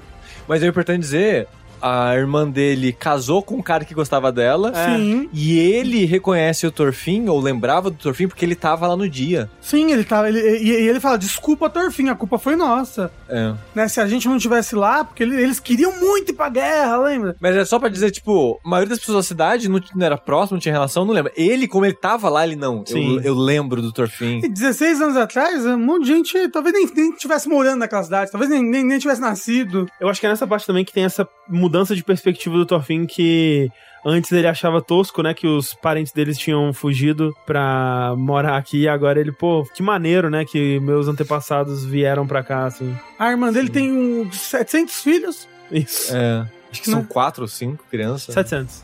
E, e é aqui que ele corta o cabelo e tira a barba. É, ele muda eu o fico, visual. fico triste, inclusive. Eu gostava eu- dele. Eu gostava dele de barbicha. Podia cortar o cabelo, mas continuar com a Muito. Askelad, superou Askelad. pô. É, não, bom ponto. Bom, Agora vim vencendo o argumento O pai agora. dele não Mas, tinha barbicha. mas ele rejuvenesceu uns 10 anos. Peraí, como É. não? O pai dele tinha O pai barbicha. dele tinha. Ah, é. Poxa vida, então devia ter deixado Mas ele ficou muito mais jovem. Muito, muito. Ah, sim, porque teoricamente ele tem 22 anos só, né? É, ele tem uma cicatriz gigantesca que o cobra fez nele. Ele, tá- ele perdeu parte da orelha e tá É. com a cicatriz no rosto. É, pois é. Mas eu, eu gosto porque é, já é um pouco dele retornando a um visual Thorfinn clássico, assim, né? Uhum. Que é meio que ele... Limpo. É, ele retomando a pessoa que um dia ele foi, de certa Uhum. forma, assim, né? A pessoa que ele deveria ser. É. Eu gosto da cara de choque de todo mundo quando ele conta o que aconteceu nos 16 anos. Sim, dele. todo mundo Sim. olha.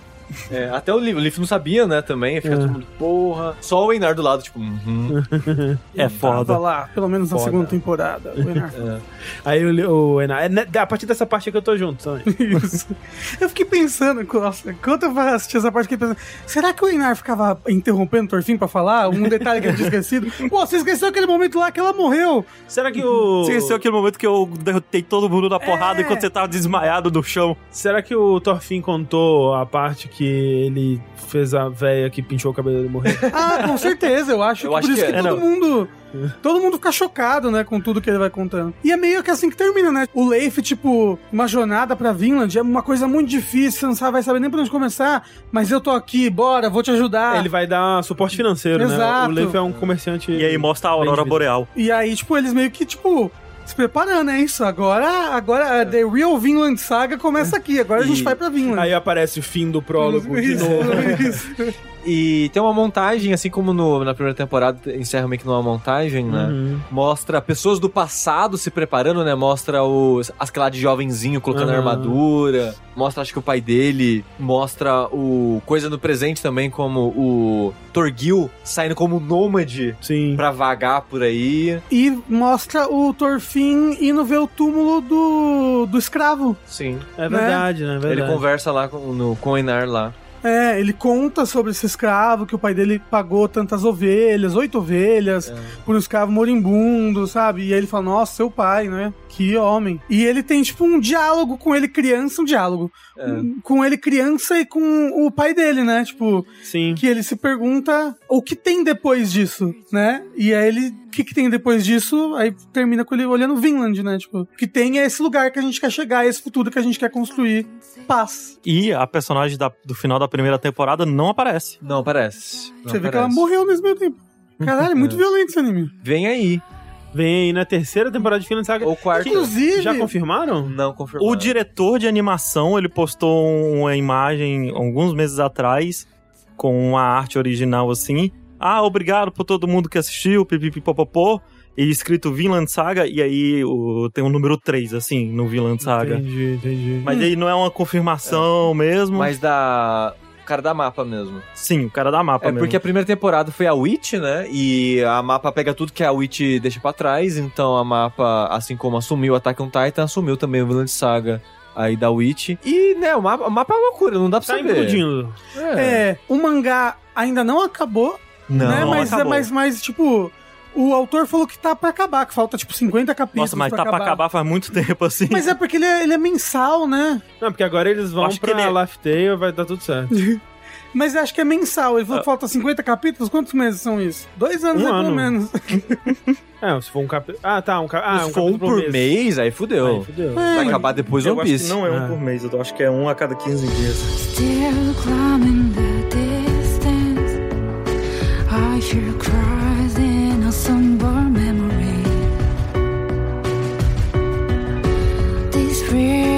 can take it. I breathe for the dying everglow. Este é Vinland Saga. Pelo menos o que existe no momento, né? Estamos em dia. Agora, quando lançar a terceira temporada, a gente pode assistir todo mundo episódio a episódio. Jamais, não consigo. Eu espero acabar, depois eu assisto. Mas, André, Ah. você gostou? Gostei, gostei Va- bastante. valeu a pena a Valeu a jornada? pena. É o que eu falo em vários desses animes aqui, né? E eu falei sobre isso na primeira, na verdade, né? Porque se não fosse pra gravar um podcast, a primeira temporada do Vinland Saga eu provavelmente teria dropado. Eu comentei sobre isso no, no outro Red Jack, né? Mas quando você chega no final da primeira temporada, você já tá tão investido nesse personagem que aí realmente é impossível não ver a segunda. E a segunda temporada eu já imaginava né, que ela seria por esse lado, porque as pessoas não conseguem, né? As pessoas falam assim: você não vai acreditar o que acontece, porque o Thorfinn é um personagem que tem um arco incrível. Eu, ah, ok, velho, já, já imagino o que vai acontecer com ele. Cara, ele vai virar um arqueiro? Mas pensa? é, é foda, porque tem muita gente que você só convence a assistir, a aguentar a primeira temporada toda, né? Se você falar que É, é uma É. coisa diferente. Mas- Tipo o Rafael Kina. Não, eu já tinha assistido a primeira temporada. Esquece então, eu devo confundir com outra pessoa. É. Mas teve muito ouvinte do Jogabilidade que só assistiu a segunda temporada por causa da gente. Tipo, ah, eu dropei na primeira, mas vocês falaram tanto que vamos, vamos lá. Não. O Pelux, eu, eu consegui convencer ele a assistir a primeira temporada com esse papinho. Tipo, não, ó, tem coisas aí, assiste que vale a pena, confia em mim. E aí que tá, quando eu revi a primeira temporada pro Red Jack, eu já tinha visto a segunda. Uhum. Então lembra que eu falei, nossa, quando eu revi, já tendo visto a segunda, você tira tanta coisa nova dos Sim, acontecimentos sim, ali. sim. É tanta coisa que tá sendo plantada e as falas, e você não tem inimigos no segundo episódio, você, caralho. É, Não, e eu, é- eu gostei mais da primeira Então, temporada eu gostei mais, eu gostei depois. mais da primeira depois que eu vi a segunda. E eu nem acho que seja enrolação ou que desse pra fazer melhor de outra forma. Acho que a forma como foi feita é a forma ideal, assim. é que, é assim, a obra, né? É, não, É. trabalhou, cozinhou bem. Exato, precisava de ter essa, esse cozimento lento aí. E é aquilo, né? Não é que porque uma parada é lenta que ela é mal feita ou chata ou o que quer que seja. É só que realmente no começo da primeira temporada é difícil de você se apegar a alguma coisa ali, quando tem só o Thorfinn gritando na sua cabeça, assim. Mas a segunda temporada, como vocês tinham dito, né? Ela é muito boa. Gostei mais dela do que da primeira. E tô engajado agora, né? Eu quero saber pra onde essa história vai. Eu espero que pra um lugar interessante também, porque é difícil de imaginar, né? E uma das coisas que eu gosto do Makoto Yukimura, né? Que é o, o autor, é que é uma pessoa que sabe conduzir muito bem uma história. Eu acho que, como Sushi disse, a questão do ritmo, né? Que eu imagino que no mangá seja muito bom também. É uma pessoa que sabe te levar, sabe te fisgar e sabe te levar por essa história, te manter o interesse. É uma pessoa que entende a história que tá contando. Porque tem mangás, tem histórias que o autor se perde, ou que você percebe depois que ele não tinha entendido o que, que era especial na história dele. Coffee Coffee Bleach. É, No Naruto contra o Neji. é, então Não, nossa, nem fala disso. o autor ele, ele vai pra outros rumos que eram menos interessantes. E aqui não, eu, eu consigo ver que era tudo muito intencional, né? Tipo, não era, ah, eu vou contar a história desse cara e vamos ver pra onde vai. Não, ele sabia perfeitamente onde ele queria chegar, o que, que esses personagens estavam representando.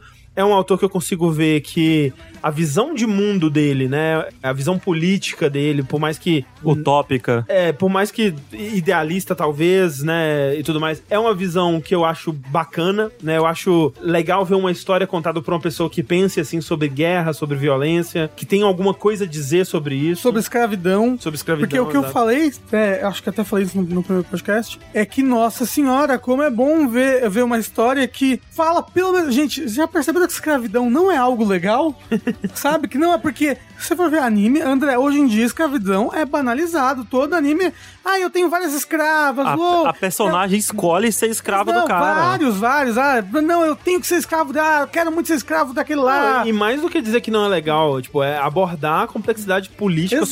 social de escravidão, o lugar, Histórica. o lugar dessas pessoas na sociedade, né? A- as, as dinâmicas sociais entre diferentes classes dentro desse contexto.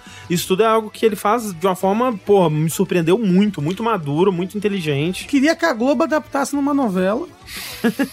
Vinland Saga, Mas acho que ia aí- ficar legal. Mas aí seria da Record, porque é de época, assim, a Não, Record mas a que Globo gosta. faz novela de época também, É, troca os viking por italiano, a Globo faz. Bota o... Coloca o. O, O Tony Ramos, o Tony Ramos. bota o Tony Ramos de, de, de Torfin. Não, Não, não, não. O Tony Ramos vai ser o Ketil, pô. O Thors, o Tony Ramos pode ser o Verdade. Thors também. O Marcos Pasquim de. Marcos, é isso aí, Marcos Martins de Thor, Tony Ramos de Ketil, Marina Rui Barbosa de. de. é, Arneide. Isso. É, Quem que vai ser o. o Askelad? É importante. Ah, o moço que fazia o jogador de futebol no, no Avenida Brasil. Sabe? Não sei o nome Não do assisti, ator. O que era o, o marido da Jade no clone também. Que era, que Ah, era o Murilo clone. Benício. Murilo Pô, Benício. Murilo Benício. Murilo Nossa, Benício aí. Já tá mais velho, já tá mais É, velho. tá velho? É. O Torfinho, o moço do sai de baixo. Cara, não, pô, tem que ser alguém jovem. O moço do sai de baixo, o Miguel de- Falabella. Exato, ele mesmo. Como assim? Torfinho, Não, o Miguel fala bela Askelad, É, o pô. Miguel Pô, o Miguel Não, fala não, as ba- fala as ba- O, o Thorfinn põe o ator do Cebolinha no filme da Mônica. Tá bom, pronto. É isso. O Globo, Alô, Pega Globo, aí. pega essa referência. Mas aí, e o Rafa que chora na série? É, o que que tem eu? fica falando que não gosta de coisa triste. Então, o que eu ia falar... aí. Que, por exemplo, Frieren é triste. Não é E triste. eu, eu tenho dificuldade de assistir Frieren. É no máximo melancólico. Então, é uma tristeza diferente, porque no Villain Saga eu fico com ódio. Uhum. Não, tipo assim, o Ketil, eu fico com ódio, eu fico muito ódio daquele, daquele personagem. E o... tem pra onde direcionar. É, Então, o ódio supera a tristeza. Entendi. Entendeu? O ódio pra mim sempre supera a É, tristeza. Esse é o, o lema, né? O ódio supera a tristeza. Isso, Vinland Saga 2. É, e aí no, no Frieren, eu não tenho quem odiar naquela situação, sabe? Uhum, não, é existe só um, triste. não existe um mal ali. Não é triste dessa É, forma. Você fala como se fosse. Não. ah, matou o cachorro. Então, mas é tá pior. torturando é a pessoa. pior. Então, isso é isso. Matou o cachorro, tá torturando a pessoa.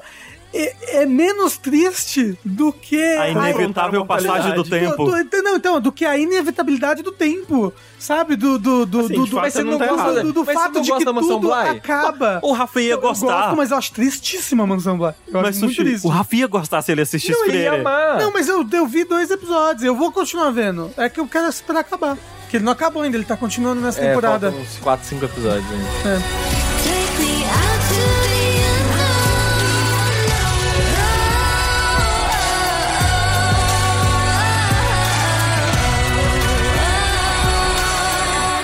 into the ocean.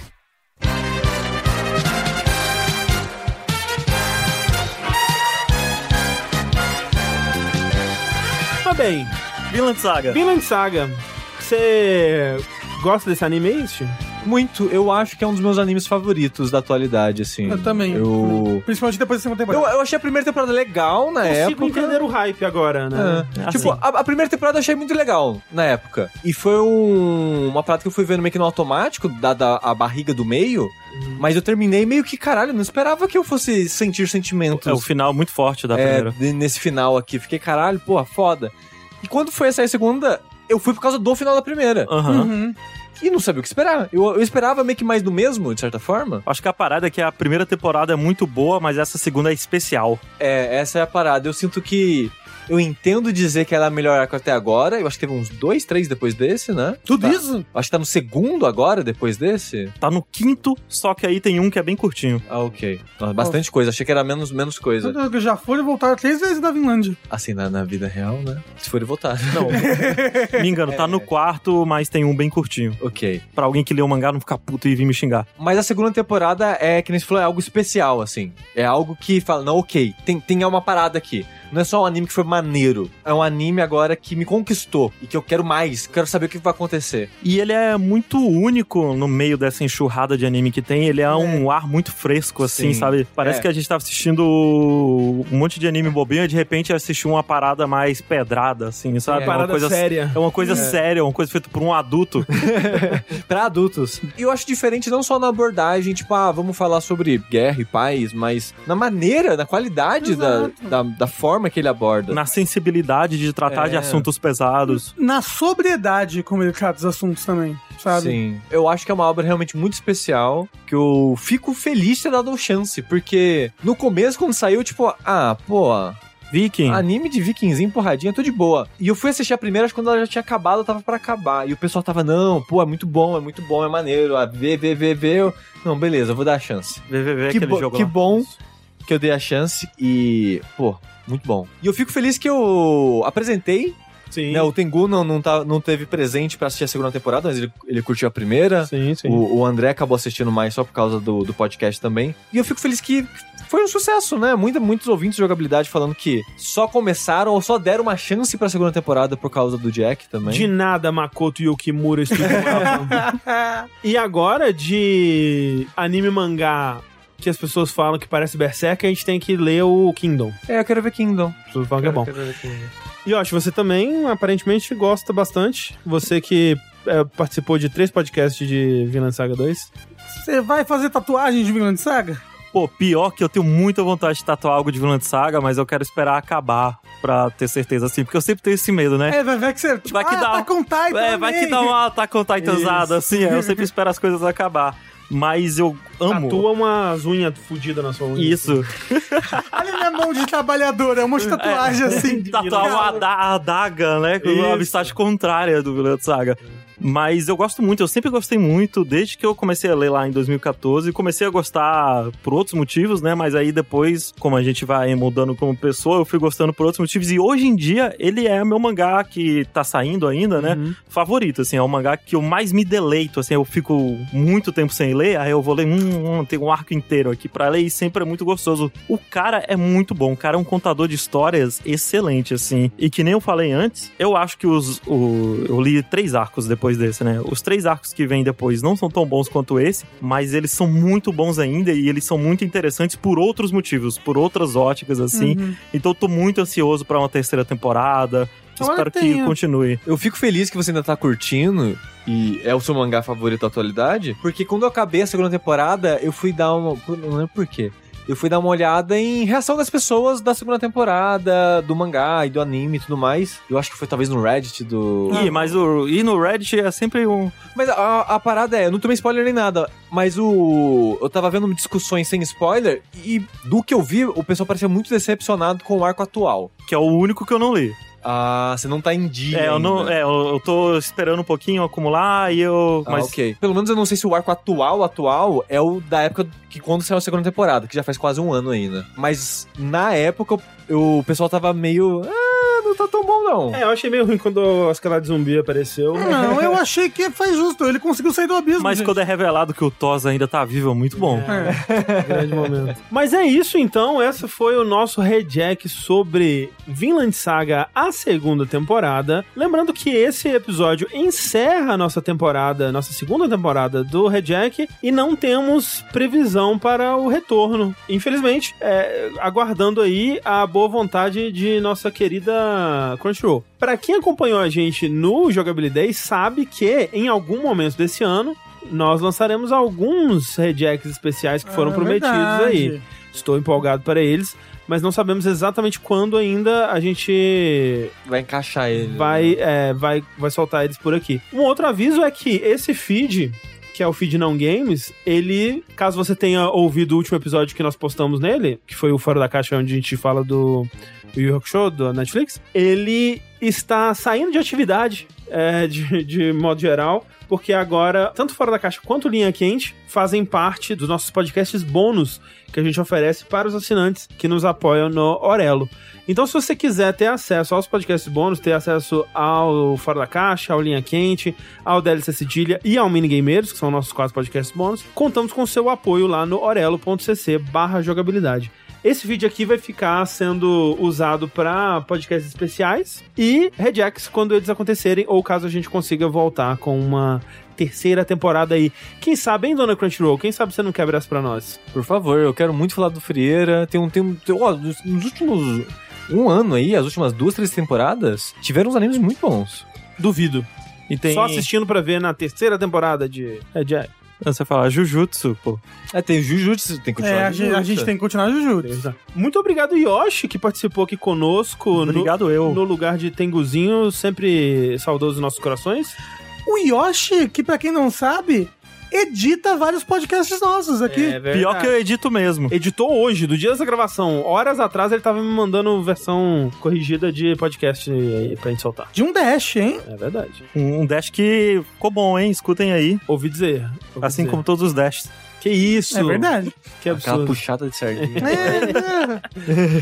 É, É porque do jeito que eu falei, parece que só esse dash ficou bom.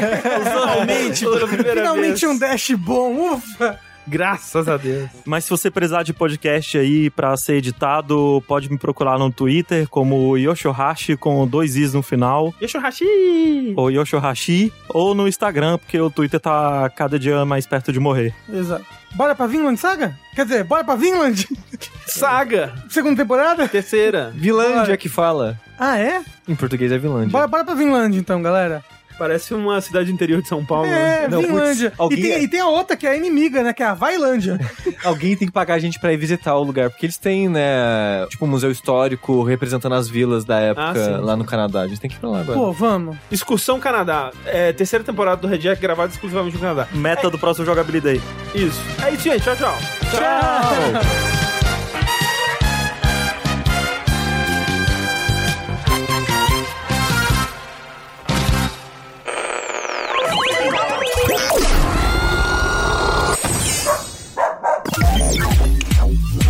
Sintonia Criativa.